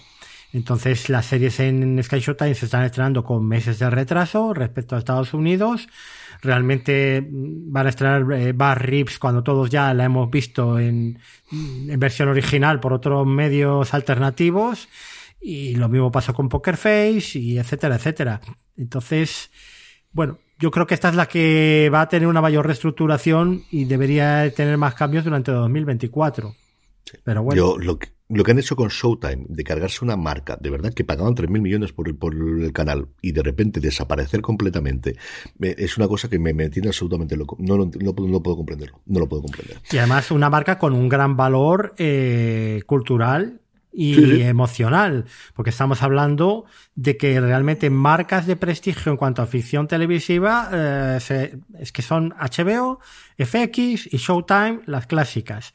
Luego puedes añadir ahora Apple, quizás, eh, bueno, esto ya es más, más eh, discutible tal, pero las tres marcas clásicas del cable premium, donde han estado las series de toda la vida de la edad dorada de la televisión de las últimas décadas, son esas tres. Mm, realmente el otro día cuando se estrenó Fellow Travelers en Sky Showtime, yo vi que era una serie de Showtime, digo, madre mía, esto, pues mira, siguen todavía eh, teniendo el sello, ¿no? Pero es casi como algo testimonial, como pasa ahora un poco con HBO también, ¿no? Sí, sí, las que les quedaban todavía en la, en la fila y las siguen haciendo. Y a mí me sorprendió ver el logo todavía de Showtime. Vamos con Comcast, es decir, con NBC Universal, una NBC Universal que, como os digo, ha cobrado 8.500 millones, que no está mal como aguinaldo de final de año, indudablemente. Y luego lo que nos queda por ver con ella es qué recorrido tiene Peacock en Estados Unidos, qué recorrido tiene Sky Showtime en nuestro país, y luego cómo le va a funcionar de bien el año que viene, el 2024, en el que tiene los derechos de los Juegos Olímpicos, que siempre le funciona tremendamente bien, especialmente en Estados Unidos. Bueno, pues al final Peacock 2.800 millones de pérdidas es con lo que cierra el ejercicio, que ya está bien, pero luego como no deja de ganar suscriptores, pues parece que, que en NBC Universal la dan un poco de carta blanca de momento. Sí que es verdad que lo ocurría Paramount Global también con Paramount Plus. Son las plataformas que están experimentando un mayor crecimiento. Les ha beneficiado mucho el fenómeno Yellowstone, las ha beneficiado mucho eh, el tema de, la emisión en canales lineales de muchas de las series que ellos tenían en el streaming. Luego hablaré en las recomendaciones de un artículo sobre precisamente el solapamiento de estrenos en streaming y en, lineal. Y Peacock se lleva la palma en cuanto a porcentaje. Y, bueno, mm, pues eh, de momento es, es un año de, de, seguir viendo qué es lo que ocurre. Yo Peacock no la veo con mala salud. Eh, a pesar de las pérdidas. Eh, ellos aquí en, Europa están teniendo una estrategia muy clara. Nuestra ficción la vendemos al mejor postor. Hacemos un Sony. O sea, no lo metemos en, en, Sky Showtime, que se supone que es filial nuestra, ni nada. Directamente eh, a Movistar, a, a HBO Max, la que pague más por nuestras series se las lleva y realmente el aumento de producción eh, original de Pico que este año ha sido notable y el ruido que han hecho sus series ha sido notable. Venimos hablando de un año de Netflix eh, donde ha dado un, puñetazo en la mesa mm, contundente y definitivo, pero no ha habido ese éxito global de Netflix todavía este año como hubo otros años con miércoles. No lo ha habido. One Piece ha sido un éxito, pero no ha sido un fenómeno global. Eh, no lo ha habido, ¿vale? Este año ha, estado todo como la lotería de Navidad, mucho más repartido. Y en esa repartición de la conversación, sobre todo en Estados Unidos, Poker, eh, Poker Face, eh, incluso la serie que está poniendo ahora Movistar, eh, basado en una historia real, son series que han tenido un mayor protagonismo, ¿no? Y que aquí en España yo creo que empiezan a sonar ya lo de una serie original de Peacock. Eh, cada vez lo vemos, han aumentado mucho la producción y cada vez lo vemos más. Eso unido a una estrategia de transmisiones deportivas que tú comentabas antes con los Juegos Olímpicos, etcétera, bastante potente. Ellos tienen mucho fútbol europeo también, en mucho soccer europeo. Eh, bueno, es, una plataforma que en principio, si empiezan a reducir las pérdidas, considerablemente antes de, endeudarse a los niveles en que les ahogue ya todo, eh, puede seguir adelante por su cuenta. Vamos, veremos a ver también cómo reestructura NBC Universal todo lo que tiene. Sí, ellos tienen la Premier a día de hoy. O sea, CBS tiene la Champions, eh, Hulu tiene, Disney con Hulu tiene la Liga Europea y la alemana, si no recuerdo mal, pero la Premier, que es la más vista, yo creo incluso por encima de la Champions en los Estados Unidos, la tiene a día de hoy todavía Pico, que no me acuerdo por cuántos años lo firmaron en su momento. Hablemos del conglomerado de Amazon, porque ya no podemos hablar solamente de Prime Video, hay que hablar de Prime Video, habría que hablar de Freebie, a ver qué ocurre con eso en el futuro, ahora que Prime Video también va a tener anuncios, hay que hablar de MGM Plus, que también lo tienen ahí dentro, de toda la producción y yo creo que la noticia de lo más importante es esto de que nos van a colar anuncios a partir del 1 de enero, salvo que paguemos 3 dólares, que aquí es hay que pagar para que no te pongan anuncios.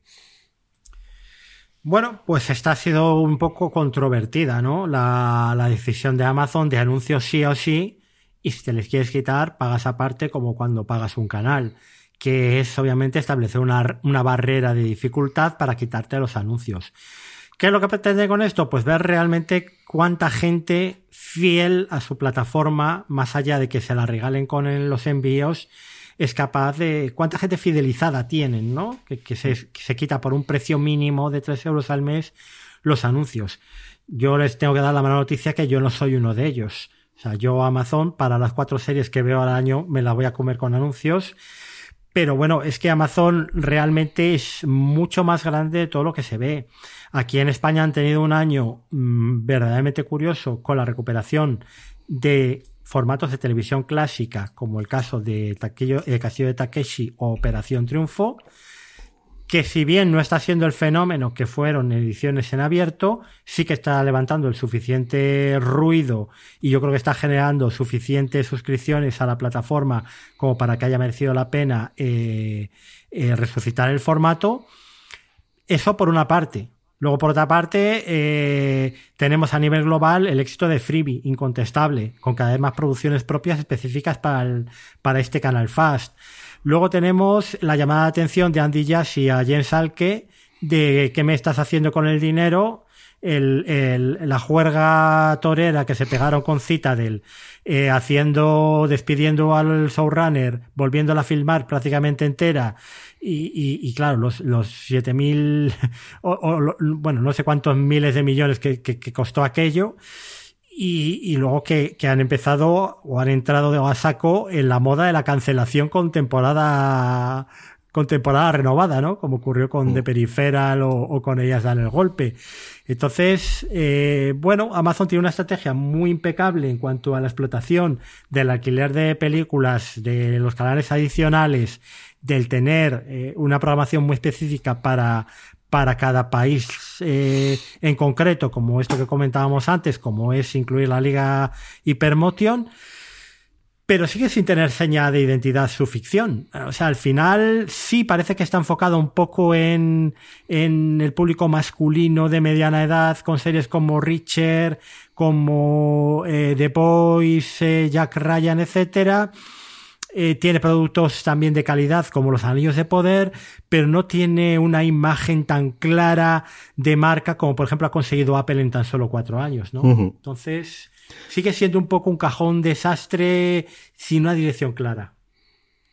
Yo creo que tiene dos grandes éxitos que son Richard y especialmente eh, The Boys. The Boys ya estamos viendo el primer spin-off se ha llegado este año, ya tenemos un spin-off en México. No sé cuánto se podrá alargar el, chicle y cuánto demanda habrá por ese tipo de contenido, pero desde luego que han creado su propia franquicia a partir de ahí y el éxito de Richard yo creo que es absolutamente incontestable y tiene toda la pinta de que todos los años al menos una temporada vamos a tener del bueno de Jack Richard en los próximos tiempos. La otra cosa de Amazon que comentabas tú es en España el despliegue suyo de toda la producción que llevaban tiempo gestando. Es cierto que en España hubo varios cambios de jefes de contenido y de estrategia, igual que en Estados Unidos, pero la presentación que hicieron a primeros de, otoño fue espectacular y es cierto que le habían chafado la gran noticia que era la vuelta de Operación Triunfo. Creo que en Operación Triunfo han conseguido algo que creo que también las plataformas de streaming están intentando. Lo hizo aquí Netflix recientemente con Sálvese a quien pueda. Lo va a hacer Netflix en Estados Unidos con Rebel Moon, que es el día y la hora de estreno vuelve a ser importante. El que tengamos el estreno a las 10 de la noche de Operación Triunfo, y es cierto que el deporte, por supuestísimo, pero los realities también son muy dados para eso, el que se haga. El que se vaya a adelantar el estreno de Netflix unas horas para que lo puedan ver por la tarde-noche en Estados Unidos en la costa oeste y la costa este, era una cosa que no cabía, porque antes la idea era, bueno, lo ves cuando quieras y como vieras, ya, pero es que la gente quiere verlo en ese momento porque quiere hablar de ello en redes sociales o ser el primero que saca un meme en TikTok o lo que corresponda. Y eso aquí en España está ocurriendo con Amazon. Yo creo que la producción suya, como os digo, ha sido muy interesante en nuestro país en este último tercio. Los grandes estrenos, desde luego, españoles llegan el año que viene, empezando por Reina Roja y luego por eh, eh, la de los zombies que se me ha olvidado siempre. Y está fatal porque le escribe un amigacho mío que es Ángel Agudo, pero se me olvida siempre Generación Z, creo recordar que se llama la película. Y, no tiene pinta de que vaya a parar, no tiene pinta de que luego vaya a parar a ver cómo funciona el tema de los anuncios aquí, que es algo que ya hacían, por ejemplo, en su momento con el Kindle. Cuando tú compras un Kindle, te viene por defecto con anuncios y si no quieres quitar los anuncios, pagas una tarifa puntual un mes y te los quitas y ya está. Y es algo que siempre ha hecho Amazon. Mm, al final, mm, yo creo que, como dices tú, los días de el gasto a expuertas sin ningún retorno se han acabado, eso no quiere decir que Amazon, igual que Apple, pueda gastarse el dinero cuando quiera en una serie o en producir 20 series aquí en España, como lo va a hacer en los próximos tiempos. Y luego quería menos que comentásemos un poquito de la gran tapa de la que nunca hablamos del streaming, que es YouTube, por varias razones, ya no por los vídeos tradicionales que vemos en YouTube, sino por esa apuesta en Estados Unidos, por un lado, del deporte y de hacerse con ese Sunday Ticket, que son todos los partidos de la, de la jornada, excepto el que se emite el jueves, el que se emite el lunes, eh, en abierto en Estados Unidos y luego por esa apertura también de los channels que se suman a la posibilidad que había antes de la compra y la venta de películas, que yo creo que es menos conocido en España, pero que existe también allí. Y al final Google, recordar, yo recuerdo hace 5 o 6 años que se hablaba de que viene YouTube, que viene YouTube, que YouTube va a conocer todo el contenido. Hicieron dos o tres series, surgió de allí Cobra Kai, se retiraron y yo creo que lo han visto ahora es la gran fuerza que tiene YouTube, que es una aplicación que no tienes que explicarle a nadie, es como Spotify, a nadie tienes que explicarle esa aplicación, ya saben que hay contenido visual allí, que tienes una serie de usuarios que no tienen ninguna plataforma, yo creo que ni Netflix tiene la, la perversividad y, la implicación o la, la, infiltración que tiene en el, en el mundo YouTube, y que al final puede ser esa gran lugar de reunión de tener suscripciones dentro de YouTube, si tecnológicamente lo permite, que hasta ahora no era factible, y que yo creo que van a permitirlo cada día más, José Luis. Sí, y además hay otro dato que habría que añadir y es el regreso de los streamers. De hecho, ayer salía el CEO de Twitch pidiendo perdón y diciendo que iban a cambiar las condiciones y van a cuidar mucho más a los streamers porque se está produciendo el movimiento inverso de vuelta de streamers a YouTube. Eh, han bajado las audiencias de Twitch. Es verdad que la plataforma yo creo que ha descuidado muchísimo eh, a los creadores de contenido y también el tema de la publicidad yo creo que se les había ido sinceramente de las manos. Han bajado, como digo, las audiencias de forma considerable y muchos han vuelto a hacer el caminito inverso que hicieron en su día. Con lo cual, aquí también hay una guerra del streaming, y esta sí que es streaming en, tiempo real, auténtico y verdadero entre YouTube y, Twitch. Pero es que YouTube, como tú dices, ha diversificado de una manera su oferta eh, y su estrategia que, a día de hoy es otro actor más a tener en cuenta, ¿no? A pesar de que se deshiciera de sus productos de ficción en un momento dado, ¿eh? también recortó aquello que sabía que nunca jamás iba a poder competir con Netflix y entonces, bueno, pues buscamos esta otra vía, ¿no? De agregador de canales o esta otra vía de retransmisiones deportivas que, que lo venimos diciendo durante todo el año, va a ser el siguiente gran campo de batalla. Sí, que si al final alguien sabe vender anuncios es Google y es YouTube. O sea, si al final lo que necesitas es un partner para poder hacer los anuncios, poco mejor gente que ellas. Repasamos, si te parece, un poquito cómo está el tema en España. Eh, empezamos por el gran monstruo que es Movistar Plus, que sigue con su producción propia eh, y que nos sorprendió a todos. Yo creo que con ese lanzamiento de la posibilidad de tener parte de su contenido, no todo evidentemente, pero con una suscripción independiente, y ellos además decían, sea del operador que sea, del que han hecho muchísima publicidad y que además tenemos la noticia de que, igual que todas las tarifas de Movistar, va a subir dentro de nada el 15 de enero de 14 a 17 euros la tarifa cara, aquella que nos permiten ver los partidos de fútbol fundamentalmente, y de 11 a 12 euros, si no recuerdo mal, las tarifas baratas, o de 12 a 13 euros, si no recuerdo mal, José Luis. Bueno, en cuanto a streaming se refiere, única y exclusivamente, eh, Movistar tiene dos paquetes. El paquete Elite, que no comercializa directamente. Creo que actualmente cuando te vas a dar de baja del paquete estándar, el que llamamos nosotros Canal Plus, sí te lo ofrece como una opción más barata. Ese no, no tengo claro si va a subir o no. Estaba en 8 euros. El que sí que sube es el de los 14, que pasa a 17. Y 17 es convertirse en el, ahora mismo en la plataforma de streaming más cara. Eh, aquí, hay aquí hay tres consideraciones a tener en cuenta. La primera, la apuesta, mm, lo hemos dicho aquí, era una apuesta eh, brillante. Recuperar eh, lo que era el concepto Canal Plus. Yo creo que ha tenido bastante aceptación. Eh, ha sido un paquete muy recomendado, por lo menos por muchos de nosotros que, estamos metidos un poco más en el mundillo, a gente que nos pregunta desde fuera qué, plataforma contrato, ¿no? Y creo que, la gente que lo tiene contratado está bastante satisfecha con eh, esa dosis de partido semanal de fútbol de las principales competiciones, más baloncesto, más NBA, más un montón de deporte, más cine de estreno, más series. Ojo, en el paquete Elite solo las originales de Movistar y aquí también las producciones internacionales donde ahí entra pues oye, las grandes producciones británicas como Blue Lights o, las producciones que compra Movistar a Peacock o Fargo o etcétera, ¿no? Todas estas producciones. Eh, ¿Qué pasa? Mm, que, que, frente a esta brillante estrategia de rejuvenecer o de renovar su oferta del streaming, han cometido o tienen dos puntos negros eh, importantes. El primero y el más grave, la aplicación. La aplicación que empezó siendo eh, una especie de pero es un debate abierto ya en la comunidad de seriéfilos. O sea, en las últimas semanas que cuando abres turno de preguntas en los programas, todo el mundo habla de la, aplicación de Movistar. Es cierto que yo no sé si les ha pasado algo y realmente encadenan una serie de problemas técnicos de que vas a ver un contenido y te sale que no es disponible y entras a la tercera o la cuarta vez, que puede ser algo pasajero, o si realmente es un problema de diseño que tampoco es que la aplicación sea muy afortunada en cuanto a la navegabilidad, etcétera. Tú y yo hemos hablado muchas veces de este tema. No es lo mismo una aplicación que tiene 25.000 canales lineales y vídeo bajo demanda que cuando, como Netflix, solo tienes vídeo bajo demanda, que hacer una aplicación de cero cuesta un pastizal, sino que le pregunten a Sky Showtime, que lo que hizo fue eh, poner el papel de calco encima de la de Peacock para ahorrar costes. Eh, pero claro, ahora mismo es un punto muy negro. El segundo punto negro es que si sacas un nuevo servicio y a los cuatro meses lo subes un 20%, no es la mejor estrategia comercial.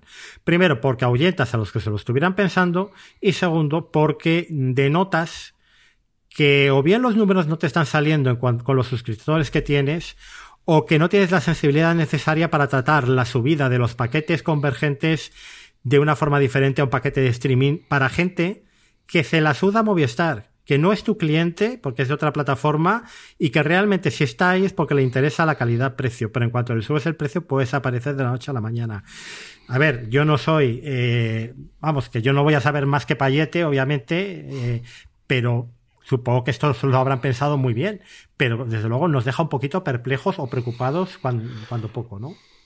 A mí me pareció muy exagerada. Y es cierto que una subida más baja es complicado hacerla, pero es una subida que en números de euros enteros es similar a la que hay por los paquetes que cuestan 40, 50 o 90 euros cada uno de ellos. Entonces es una cosa loquísima. Que es cierto que Telefónica todos los años sube los precios. Lleva haciéndolo ocho años de forma consecutiva, todos los 15 de enero de cada uno de los años, después de las promociones que tienen de la vuelta del colegio y de las promociones que tienen en Navidad pero que yo creo que es una absoluta locura, como dices tú, seis meses después, después de haber tenido, yo creo que también esa buena idea de durante la, semana de Black Friday abrir a todo el mundo sin necesidad de suscripción ni de poner la tarjeta para que lo probase durante siete días y viese un par de partidos de fútbol y viese que tal funcionaba, yo creo que eso es alguna cosa demencial. Que todo al final son decisiones que se meten una en contra, sí. Telefónica ah, tiene planeado un ERE de un tercio de la plantilla en España para el año que viene, que tiene que empezar a negociar con los, con los trabajadores dentro de nada, y al final yo creo que todo eso es en lo mismo. Un año que yo creo que en producción de series han tenido un año magnífico, de los mejores que yo recuerdo de la plataforma desde que se empezó a hacer la ficción, ya comenzando por el hijo zurdo que yo la defiendo absoluta y totalmente, la Mesías que va a ganar todos los premios de la crítica madrileña, el otro lado que yo y la, Mesías probablemente en España ha sido el, el éxito de conversación del año. O sea, decíamos que no había un éxito de Netflix este año. El éxito de conversación del año es la Mesías. Yo cuando le escuchaba eh, o leía el otro día a Elena Neira recoger las declaraciones del eh, director de contenido que decía que por primera vez con un Movistar Original habían cogido un 40% de audiencia de entre 18 y 24 años, decía, pero esto es la hostia. Pero esto no lo han hecho en su puñetera vida esta gente. Nunca. Entonces, el fenómeno viral de este año no ha sido miércoles, ha sido la Mesías. El paquete, el paquete de Movistar Plus es un paquete cojonudo. O sea, para las familias, para alguien que quiera tener una plataforma solo y que esté cansado de, de los estrenos de series turcas de Netflix, Movistar Plus. Pero claro, si te pones, un, si pones un precio más caro que Netflix, es que no eres Netflix en el fondo, es que no eres el estándar. Eh, ahí es una apuesta de riesgo complicada. Y luego yo creo que podemos comentar muy rápidamente la diferencia que hay entre A3 Media y Mediaset. Yo creo que es paz, tranquilidad en A3 Media, que quizás no ha tenido un gran fenómeno como tuvo, nuevamente, fíjate, hablando tú precisamente de, de la Mesías con Veneno en su momento, nuevamente, yo creo que sobre todo de la conversación más que de otras cosas, pero que siga su ritmo de un estreno al mes. Yo defiendo mucho Camino Superstar, tengo muchas ganas de ver la serie documental sobre Tino Casal que se va a estrenar el año que viene. No sé si le salen los números o no, pero al final como la publicidad especialmente de Antena 3 y hasta cierto de la sexta lo paga todo muy bien. Y luego Mediaset, que tiene una guerra civil montada desde la marcha de Basile y que veremos a ver si con la eh, huida recientemente de Prado se va a hacerla, más todos los follones que tiene de reinvención de un modelo que funcionó muy bien durante 15 años, basado fundamentalmente en Telecinco y lo poquito que le aporta 4, fundamentalmente First Dates, el chiringuito de los jugones y dos cositas más, pero, pero una Mediaset que sigue, yo creo, funcionando porque al final es un duopolio y porque el 95% de la publicidad que va a la tele tradicional va los dos grandes, los dos grandes grupos desde que Televisión Española salió de allí, pero que si no tendría un problema bastante, bastante más gordo del que tiene a día de hoy, José Luis. Bueno, eh, esto veremos a ver cómo, cómo, soluciona. De todas maneras, fíjate, eh, en la 3 Media se está convirtiendo también en el otro sello de calidad de ficción española. Hmm. ¿eh? Junto con Movistar Plus. Ahora mismo, una persona, mm, yo en mi caso realmente es que tampoco soy tan fan, fan de la, de la afición española y sé que, que teniendo Movistar Plus, pues accedo a, las series más importantes. Pero si yo quisiera completar mi panorama y mi foto de la ficción española eh, de este 2023, la otra plataforma a contratar sería A3 Media. O sea, vosotros en, en Fuera de Series yo creo que, que tenéis un seguimiento mucho más eh, certero de, todo lo que se estrena, pero yo os he oído hablar de las noches de Tefia, ahora el estreno de Vestidas de Azul, eh, La Red Púrpura, La Novia Gitana, son series de las que se ha hablado mucho este año y se está creando su propio sello de calidad de ficción española eh, como algo, y, y, tú lo comentabas antes, como un producto independiente dentro del propio grupo, ¿no? Sí. Sí, sí, totalmente. Yo creo que ahí yo no tenía nada claro que fuese a apostar tanto por a tres player. Todas sus producciones no tienen una no tienen 30 monedas ni tienen ese presupuesto, pero no tienen una o dos series. Es que prácticamente todos los meses tienen el estreno. Se ha quedado los domingos su día del estreno, igual que Filming se ha quedado los martes los estrenos. Se ha quedado que el domingo es el día del estreno de la tres media quizás no ha tenido la Mesías este año, pero lo tuvo hace un poquito de tiempo cuando lo tuvo con Veneno, o lo tuvo un poquito de tiempo antes cuando lo tuvo con alguna otra serie, o con La Ruta, que sobre todo a nivel de premios funcionó muy bien, y, y, es el gran impulsor, desde luego, de la ficción a nivel eh, de series en nuestro país, muy por encima, desde luego, de Filmin o de las cadenas de cable, que hacen muy poquita producción, después, y a veces yo creo que incluso a la par, de Movistar Plus, y muy por encima, desde luego, de, lo que hace Televisión Española, que poco a poco va volviendo a coger el ritmo, pero sigue estando muy lejos. Y, y otra cosa, tú conoces mucho más eh, tema de guionistas y tal, pero yo por lo que me llega eh, es una de esas plataformas donde a, los creadores en España les apetece. O sea, eh, cuando les llega un, tienen un proyecto y, obviamente cuando hay un interés por parte de Movistar es, es como empezar a jugar la Champions, ¿no? Pero la, la, otra gran plataforma que a un creador le apetece que su serie acabe ahí ahora mismo es A3 Player. Sí, saben que vas a tener un presupuesto menor, pero que vas a poder funcionar relativamente independiente, que es cierto que la gente que trabaja en A3 Player no es exactamente mismo de Antena 3 y que, y que luego las series viajen internacionalmente. O sea, yo creo que la otra cosa es, pero esto se queda solo en España. No, no. Las series si funciona bien, y ahí tienes el caso de la, de la Casa de Papel, quizás el más emblemático, pero si funciona bien, con Paquita Salas también, veremos si lo vendemos. Todas sus series están pasando después a Netflix. Lo hemos visto con Cristo y Rey, que lleva cuatro semanas creo en el top 10 de lo más visto en Netflix recientemente. O sea, esos acuerdos que, por ejemplo, tenía para, eh, Amazon Prime Video con Mediaset para sus series, Antena 3 lo está haciendo con Netflix, que viene desde esa época también. Así que eh, yo creo que no es un mal tiempo, desde luego, para ellos, y sobre todo cuando lo comparas con su gran competidor que es Mediaset, por el de los canales en abierto, claro, es que aquello es el jardín del Edén comparado con el pifosto que tiene montado dentro de Mediaset. Y luego tenemos los pequeños, si quieres que comentemos alguna cosa de AMC, de Filming o del resto de los canales, que yo creo que es a verlas venir y qué ocurre con el futuro, si todo va al streaming y qué posición tenemos fundamentalmente, José Luis. Pues AMC, eh, si no se vende, que en principio no parece, pero es otra candidata a ser, a ser engullida, eh, acabará paquetizada. Y acabará paquetizada. En principio, nosotros pensamos que con, con Max, con HBO Max, porque hicieron ya aquella prueba y parece mm. que tiene esas buenas sinergias de, de, vender juntos el paquete. AMC de todas maneras sigue siendo un canal, pero claro, los canales tienen una visibilidad muy reducida. Lo estamos viendo con Metro Goldwyn Mayer Plus, que al final las series originales que Amazon había encargado para reflotar el canal han acabado en Movistar, aquí en España. Porque The Winter King, que es como, digamos, la serie bandera de MGM Plus de este año, se estrena el 29 de diciembre en Movistar Plus. No viene aquí a, a, a, captar suscripciones para MGM Plus, ¿no? La cancelación, por ejemplo, de, de Hulu de The Great, de la serie de Catalina la Grande, pues también le ha hecho un roto en este sentido a MGM Plus como canal. Bueno, veremos a ver. AMC Plus tiene pendiente de estreno la segunda temporada de nuestra querida entrevista con el vampiro. Tiene la serie de um, Clive Owen, de Sam Spade. Sí. Y Lucky Hank la, la, ha cancelado esta mañana, esta madrugada, con lo cual no creo, no sé yo si se estrenará en España ya directamente o, o, perdemos la esperanza. Igual la acaban pasando en lineal en AMC Select o una cosa así, de tapadillo. Sí. Y bueno, pues es eso, o, o, vendida o paquetizada, ¿no? Eso es el futuro. Y en cuanto a sí, film, todo. sí. Sí, Carlos. Y todo el, el, grupo que tengan o todo lo que puedan hacer sobre el universo de, de, The Walking Dead, Daryl Dixon yo creo que le ha dado un poquito de nuevo respiro a ver qué ocurre ahora con la nueva serie que tengamos. Aquí en España es cierto que AMC es mucho más que solamente la plataforma, son los veintitantos canales que hay. Esa estrategia o ese cambio que tuvieron AMC Select saliendo del paquete clásico de, de Movistar. Y es un sitio muy grande en España, pero con un futuro muy incierto porque los canales de, de, de cable cada día van para atrás y a ver si eso lo meten en streaming, que a día de hoy no está disponible.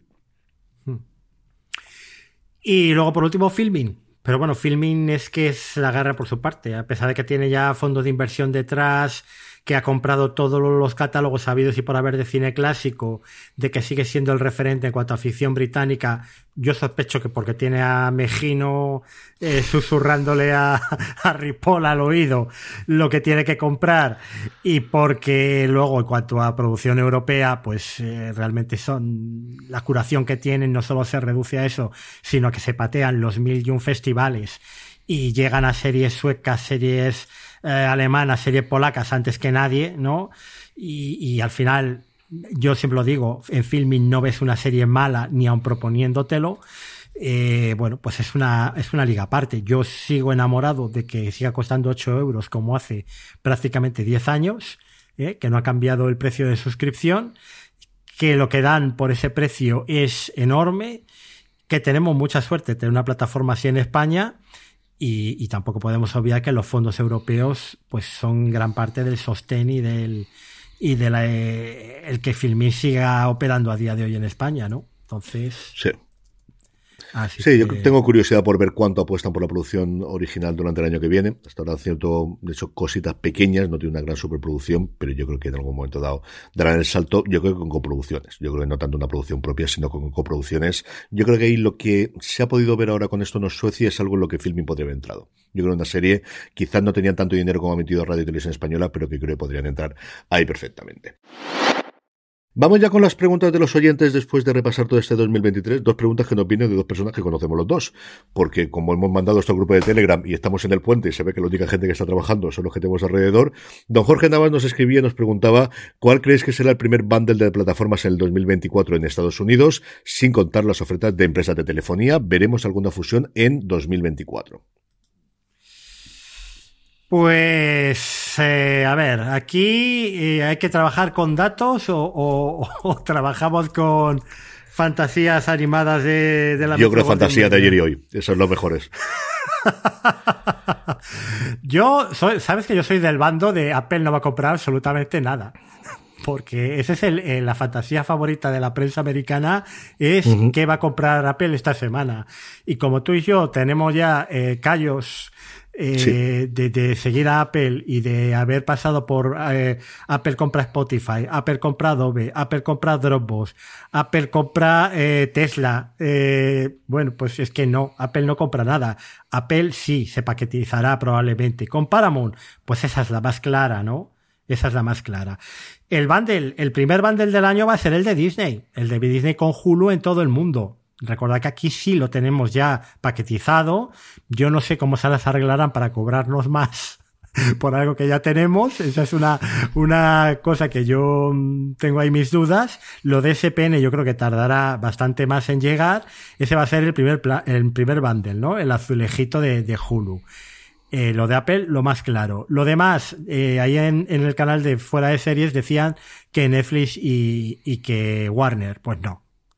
Yo eso no lo veo para nada. Eh, vamos, Netflix solo le faltaba comprar una empresa con la deuda ahí que tiene. Bastante. No, Netflix tirará sola, como ha tirado siempre, y cuando eres el líder no necesitas a nadie al lado eh, chupándote la rueda. Eh, así que eso es, eso es lo que, lo que pienso. Pero bueno, veremos a ver. Hay otro bundle también en ciernes que es el, el de. El de. El de AMC, ¿no? Pero eso parece que está más verde. No, tenemos datos de las pruebas de meter la programación dentro de, de, Max como les fue, así que tampoco podemos hablar. Yo, esa sería desde luego la apuesta inicial que yo tendría, que es la de Warner con AMC por la experiencia previa y por el hecho de que Max en Estados Unidos ya tenga ese azulejito de, de Bastul Sports actualmente. Pero después de los rumores de Apple, yo creo que si las plataformas o el resto de los compañías están dispuestos a hacerlo, creo que Apple está absolutamente dispuesta a abrir con los brazos abiertos todas las suscripciones. Otra cosa es que Apple quiera lanzar más de una suscripción conjunta.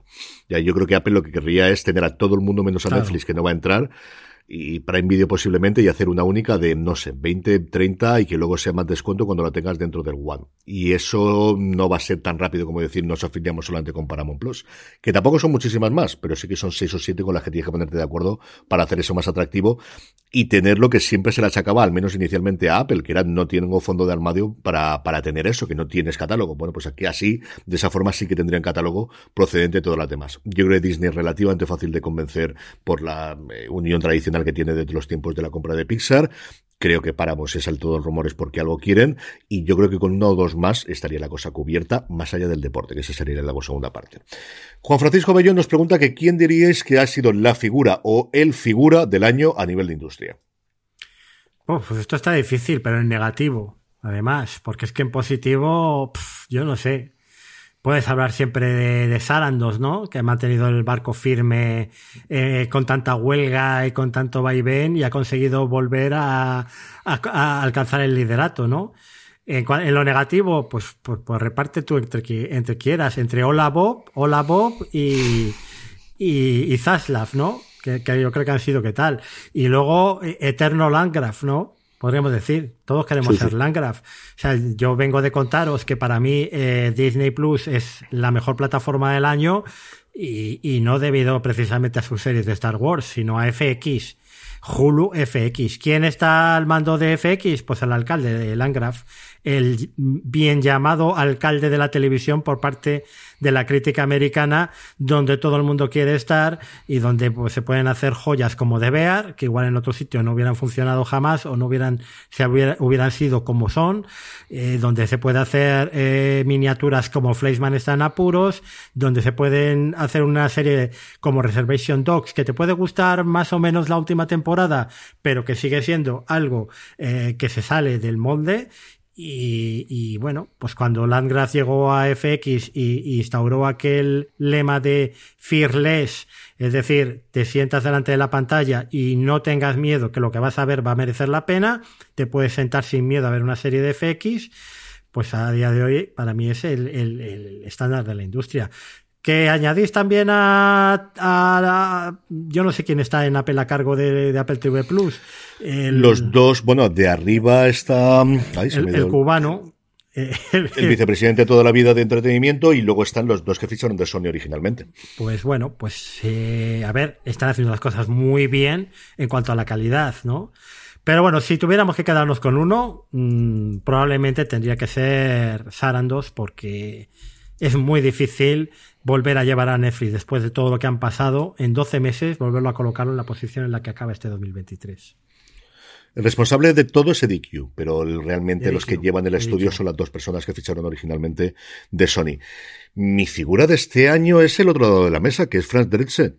Frank Dresden era la nani para todo el mundo y de repente se convirtió en una figura eh, con las negociaciones y con ese pulso firme de un sindicato mucho menos unido tradicionalmente que el sindicato de guionistas que no nos acordamos nadie de lo que son los negociadores, es decir, nadie recuerda, y yo conozco los nombres de alguno porque los oigo en los podcasts, pero nadie recuerda quiénes eran los negociadores del sindicato de guionistas, que son los que tradicionalmente para la huelga, y Drechen logró eh, hacer, sentarse, decir que no iba a ir aquello. Cuando todo el mundo suponía que iban a tirar, mantenerse firme lograr la petición de la huelga, tener el, apoyo unánime, ganar unas elecciones internas porque se le renovó su, mandato en septiembre que tenía la huelga y luego posteriormente llegar al acuerdo, convertirse en una figura nacional en Estados Unidos y que el acuerdo eh, después de toda la problemática que hubo de mucho, sobre todo run en redes sociales y alguna entrevista, fuese aprobado finalmente por el 77% de todos sus miembros que como os digo, entre 160.000 personas y además en la profesión de intérprete hay cada uno de su padre y de su madre. Duncan Que fue el negociador principal, yo creo que también es un tío muy interesante para hacerlo, pero yo desde luego para mí la figura es Frank Dreschen, que yo no sé si se va a quedar en esto o ya rumoreaba de que pudiese meterse en política en Estados Unidos y yo no la descartaría para una gobernadora de California o para alguna cosa más grande en los próximos tiempos. Creo que al final se ha colgado ese marchamo en un momento de mucho, en una eh, ocasión de muchísimo movimiento en materia laboral en Estados Unidos. Creo que Frank Drescher para mí es la que, la figura más importante que ha habido este año, al menos de novedad correspondiente con lo que podíamos esperar previamente. Desde luego que si consigue para la industria, eh, para el país, eh, o, donde el estado donde sea gobernadora lo que ha conseguido para los actores, pues tiene muchos votos asegurados. Tenemos una última, una última pregunta que nos ha llegado a través de Twitter, si no recuerdo mal, que es ¿qué pensáis sobre ese efecto de la huelga respecto a nivel de estrenos? ¿Se va a notar ese descenso tras la avalancha de estrenos de los últimos años? ¿Y podremos empezar series con menos miedo a que la cancelen tras una sola temporada? Pues se va a notar en estos primeros meses del año. Mm, yo creo que en Netflix no. Yo creo que en HBO se ha notado y se notará menos. Y en el resto, pues veremos. Eh, probablemente en Sky Showtime se siga notando igual la, la de estrenos de siempre. Y, bueno, pues eh, dice además con ese recorte de la producción se debería de notar, por ejemplo, ¿no? Eh, o en Apple también se debería de notar. Eh, no lo veremos la disminución en la calidad, pero sí lo veremos en, el ritmo de estrenos. Por eso, por la huelga y sobre todo porque ya sabéis que se va a recortar el gasto. Y luego, ¿podremos empezar series con menos miedo? Pues no. Ahora mismo todo es cancelable. Incluido series que están ya rodadas. ¿eh? Y que de repente aparecen en Tubi porque les han dado X dinero a, cambio de la serie y les sale más rentable venderla que estrenarla una vez que está acabada. Entonces, eso no. Sí, todo es cancelable, igual que todo es renovable y todo es resucitable. O sea, estamos en un momento en el que nadie sabe qué es lo que ocurre. Como dice José Luis, la gran diferencia es que hasta cosas que estaban renovadas son canceladas y cosas que están canceladas de repente son resucitadas. Es una cosa absolutamente loca. Sobre lo anterior, exactamente lo mismo. Es decir, yo creo que vamos a tener el efecto inmediato de todo lo que no se ha podido rodar, que quizá va a afectar más a cine que a televisión en los próximos tiempos, porque la maquinaria se pone en marcha antes, pero sí que vamos a tener, derivado fundamentalmente de la situación financiera, muchísimo menos producción en los próximos tiempos y ya se están notando muchísimo con los anuncios que tenemos en comparación con años anteriores. Yo creo que por fin Landgraf, que hablaba José Luis de él, va a poder decir en una reunión con periodistas de veis como ya hay menos producción, que lo llevo diciendo ocho años que llegamos al pic. Bueno, pues ocho años después de decirlo, ya hemos llegado al pic TV. Parece que en el 2024 sí que llegaremos a ese pic TV y por fin tendrá razón en esa cosa Landgraf, que es muy divertido ver cómo desde que lo dijo año tras año seguía subiendo todas las producciones. Pero, pero esta última era la buena, ¿eh? Yo la última sí que me la creí. Sí, sí. Esto es como el coche de Apple o como el, no me acuerdo que era la otra cosa que decía siempre Manster, que el año que viene llega, el año que viene llega, la televisión, acuérdate, la época de la televisión de Apple y luego el coche de Apple, que todos los años llegaban al año siguiente y estuvimos como 10 años con aquello. Eh, la encuesta del mes, el, tengo los resultados del mes pasado, os preguntamos acerca de la incesante subida de precio de las plataformas. ¿Qué ibas a hacerla? Bueno, pues el 50% de nuestros oyentes en Spotify nos decían que querían seguir pagándola todas, un 33% que empezaban a rotarlas o a quitarlas y el 17% decidía que hasta aquí hemos llegado, me voy de todas y ya lo buscaré de otra forma, el, el poder consumir mi contenido audiovisual. Este mes os queremos preguntar evidentemente de este 2023, ¿quién ha ganado el 2023? Tendréis todas las ofertas de los principales conglomerados. Aquí he puesto Netflix, Apple, Amazon y Disney, pero creo recordar de memoria que Spotify deja seis, así que si hay más huecos, tendréis más huecos. ¿Cuál de todos los diferentes conglomerados y plataformas creéis que ha ganado este 2023? Y terminamos, José Luis, como siempre, con las recomendaciones del mes. Bueno, pues en cuanto a artículos, un artículo de Deadline que, que ha escrito Dave Hayes hablando precisamente de algo que comentábamos, que es el estreno en las cadenas network lineales de series que eran hasta ahora exclusivas del streaming. Y esto al hilo de que otro de los grandes iconos del streaming, como es Asesinatos, solo Asesinatos en el edificio, se estrena en enero en ABC en lineal, para ir cubriendo estas huelgas de, de los huecos que han dejado las huelgas de guionistas y de actores. Eh, esto sabemos que le está reportando a las cadenas nuevas suscripciones a las plataformas de streaming, sobre todo el fenómeno Yellowstone le ha dado grandes satisfacciones tanto a Pico como a Paramount Plus. Y entonces en el artículo hay unos gráficos muy interesantes de en cuánto se solapa el servicio de streaming con la cadena lineal correspondiente. Empezando por Disney y su cadena network tradicional clásica, la ABC, Hulu solapa un 12% de, los programas, ya están disponibles en lineal, y Disney Plus un 9%. Que bueno, es una cifra que más o menos, bueno, pues se puede entender como normal. Eh, aumenta en el caso de CBS y de Paramount Plus. Ya sabéis que van a ir estrenando las series de Taylor Sheridan en CBS, que están teniendo una aceptación brutal y que, sobre todo, es eso. Hay unas sinergias increíbles que están aprovechando las empresas de un mismo producto, por explotar pues en varias ventanas, en varias formas. Bueno, pues el 17% sube, ya prácticamente casi el doble de lo que ocurría con la plataforma de Disney. Pero es que si le añadimos NBC y Peacock, o sea, las sinergias, el el, solapamiento de la programación llega hasta el 45%, que es casi la mitad de los programas originales de Peacock que acaban en NBC. Con lo cual, y ahora sí Peacock sigue ganando suscriptores. Con lo cual, claro, esta estrategia eh, la están copiando todos. Entonces, vamos a meter nuestras series ya no metidas, guardaditas, candaditas en nuestra plataforma de streaming, sino vamos a ponerla un escaparate en los canales lineales porque la gente va a querer ver las nuevas temporadas en streaming y vamos a dárselas también a, Netflix por lo mismo exactamente, porque es otro escaparate gigantesco. Total absolutamente. ¿Tienes alguna serie que recomendar a nuestra querida audiencia, José Luis? Eh, pues mira, estoy viendo precisamente, adelantándome un poco al estreno, eh, Bar Rips, la nueva serie de Taylor Sheridan. Llevo dos episodios. De momento bien, pero bueno, no está escrita por Taylor Sheridan. Aquí solo está en la producción. Y eso se nota un poco en el pulso y la narración de, de la historia. Para mí, de momento, un poquito por debajo. Fíjate que me está gustando más Lions que es un tema mucho más alejado y a mí me gusta más el western, pero Lions, tal y como cuenta la historia, el ritmo que le mete, los diálogos, la forma de profundizar en los personajes, es inconfundiblemente Taylor Sheridan y eso eleva mucho la calidad del relato. Es que lo hace muy bien. Es que esas cosas las hace muy, muy bien. Yo, en cuanto a artículos, lo que recomiendo es, bueno, más que el artículo, la newsletter en general de Rick Ellis, llamada Too Much TV, que eh, emite o que escribe todos los días de lunes a viernes. Y este último viernes escribió una cosa interesantísima que era cómo había afectado, o uno de los grandes problemas que había de la huelga de intérpretes, que era cómo había afectado la nueva redacción al tema de las audiciones. Y hacía un repaso histórico a qué ocurría con las audiciones, qué puede pedir un director de casting sobre todo si se pagan o no las audiciones que parece que era algo que podía hacer que muchos, especialmente actores de tercera, cuarta, quinta fila, que sobre todo funcionan como extras, podrían haber votado en contra, que yo no lo había leído en ningún otro sitio, y es que eso es lo que hace Rick. Además de hacerle un repaso de la actualidad del día, encuentra esas pequeñas joyas. Os recomiendo de verdad encarecidamente que os suscribáis a su newsletter, que publica todos los días, Too Much TV, y luego tiene una suscripción de pago que tiene contenido adicional que vale bastante la pena. Pero de verdad que es un tío que lo redescubrí, porque yo recuerdo haberle leído hace mucho tiempo cuando estaba en el Hollywood Reporter, desapareció porque se largó de Los Ángeles y vive en Minnesota ahora y estaba hasta las narices de Los Ángeles y dijo yo me voy fuera y para escribir de esto puedo escribir en cualquier sitio después de la pandemia y me alegro mucho de volver a leerle.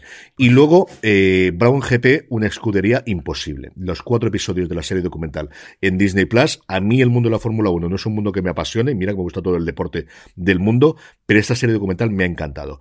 Habla de un año muy concreto que es el 2009 en el que ocurren dos fenómenos en la Fórmula 1 que es Honda se larga después de la crisis financiera y le vende la escudería al que era su director deportivo en ese momento, el Brown de ese, de ese nombre, Ross Brown, la persona que había eh, junto a Michael Schumacher dado todos los grandes premios o todos los eh, campeonatos en su momento para Ferrari y que es recatado por Honda después de estar un año fuera del circuito. Y luego, por otro lado, es el año en que le echan el pulso a la FIA y también a Bernie Eccleston, al organizador del campeonato del mundo, todas las escuderías que dicen ya está bien de que te lleves toda la pasta que la queremos llevar nosotros. Son cuatro episodios documentales que tienen acceso a todo el mundo, entrevistan a todo el mundo, incluido Bernie Eccleston, que ves que es esto es lo que es una persona que está por encima del bien del mal y que da exactamente lo mismo todo. O sea, la entrevista está con gafas de sol, contestando lo que le da la gana, es una cosa divertidísima. Y luego está presentado y de qué forma por Keanu Reeves, que es un fanático de la Fórmula 1, que es un fanático de la velocidad, que el tío se lo sabe, y que es de las mejores personas entrevistando en cámara que yo he visto en muchísimo tiempo. O sea, dejando aparte otros documentales en el que no haya la entrevista allí y la tengas por detrás, como el caso de Beckham, creo que es de las mejores personas que he visto documental. Como digo, un tema que a mí, dentro de que es deporte, no me vuelve loco, en la serie documental creo que está a la altura de Beckham como los dos mejores documentales de, deportivos que yo he visto este año. Así que Brown GP, escrito con A, Brown GP, una escudería imposible en Disney Plus, es mi recomendación, vedla, vale muchísimo, muchísimo la pena esta serie. Bueno, pues eh, le echaré un vistazo. Y yo de Rick Ellis, ¿qué te puedo decir? Que es suscriptor de Over the Top, que es una de las mm. sorpresas más grandes que me he llevado. No me digas. En mi vida, ver a Rick Ellis leyéndose mi, mi newsletter, que me parece extrañísimo porque es en español, además, pero bueno. Hay la magia de Substack y las referencias cruzadas, me imagino. Seguro que seguro que sí. Yo juraría que también la tengo yo. No sé si fuera de series o la mía personal. Yo creo que eso es una cosa, pero es curiosísimo. Desde luego que. Ya te digo que además, eh, bueno, que me abre todos los mails, ¿eh? Aquí tengo el. Eh, oh, 7 eh, de diciembre, abierto el email de la Mesías. 22 de noviembre, abierto el mail de. Eso está muy de bien. tal, de Luces de Belfast, a la crítica de. Qué guay. Bueno, pues me ha encontrado el hombre por ahí por Substack y ahí, ahí me lee. Así que bueno, pues yo encantado. Ahora se va a pegar un buen atracón a final de año a leerme. Di que sí. José Luis, despedimos como siempre el programa recordando dónde puede leerte la gente en www.overdetop.es eh, y dónde puede encontrar en Twitter y en redes sociales. Bueno, pues si queréis como Rick Ellis eh, leer la newsletter, eh, www.overdetop.es y luego el podcast que es quincenal en, en vuestro podcatcher habitual, en Apple Podcasts, en Spotify, etcétera. Las redes sociales, arroba overdetopes en Twitter, telegram.me barra overdetopes y en Mastodon. He vuelto a Mastodon, Carlos. Y a través de la aplicación esta de Mona, que es maravillosa, lo usa hasta como lector de noticias, porque Hollywood ah, Reporter, del y todos están en Mastodon y es un placer poderlos leer sin anuncios y, y, además con esta aplicación que tienes para hacer bookmarking y de todo, pues en Mastodon es arroba overdetopes arroba masto.es. Pues mira, volveré yo porque tuve un arrancón muy grande de utilizarlo, luego lo dejé de utilizar porque al final dejo de utilizar todas las redes sociales, pero eso que me estás contando tú, eso sí que me interesa bastante. Pues mira, Mastodon sigue siendo un erial en cuanto a interacciones, porque la verdad es que somos cuatro gatos, pero te digo una cosa, eh, como los medios americanos están todos en Mastodon, es una forma fantástica de simplemente focalizarte, leer lo que te interesa y sin anuncios como en Twitter, sin historias raras, sin nada. Y además que, que la aplicación esta, cuando la descubra, vas a hacer el pago, como hice yo, de 23 euros de esto de para toda la vida, porque te da una cantidad de opciones para, para hacer con, con toda la información que te llega de ahí, con un flujo de trabajo increíble. increíble. Pues le echaré un ojo, desde luego, indudablemente. Lo demás, ya sabéis, muchísimo más contenido fuera de series de cara a toda esta Navidad. Estamos haciendo un montón de cosas, entrevistas, programas especiales, nuestro streaming diario y todos los domingos también el fuera de series con Jorge Don y con Don Carlos. Don José Luis Hurtado, un abrazo muy fuerte, feliz Navidad y feliz salida y entrada de año. Pues igualmente, Carlos, nos vemos a final de enero para el primero verde top del año. Efectivamente, y a todos vosotros, querido audiencia, gracias por escucharnos, gracias por estar ahí. Recordad, tened muchísimo cuidado ahí fuera.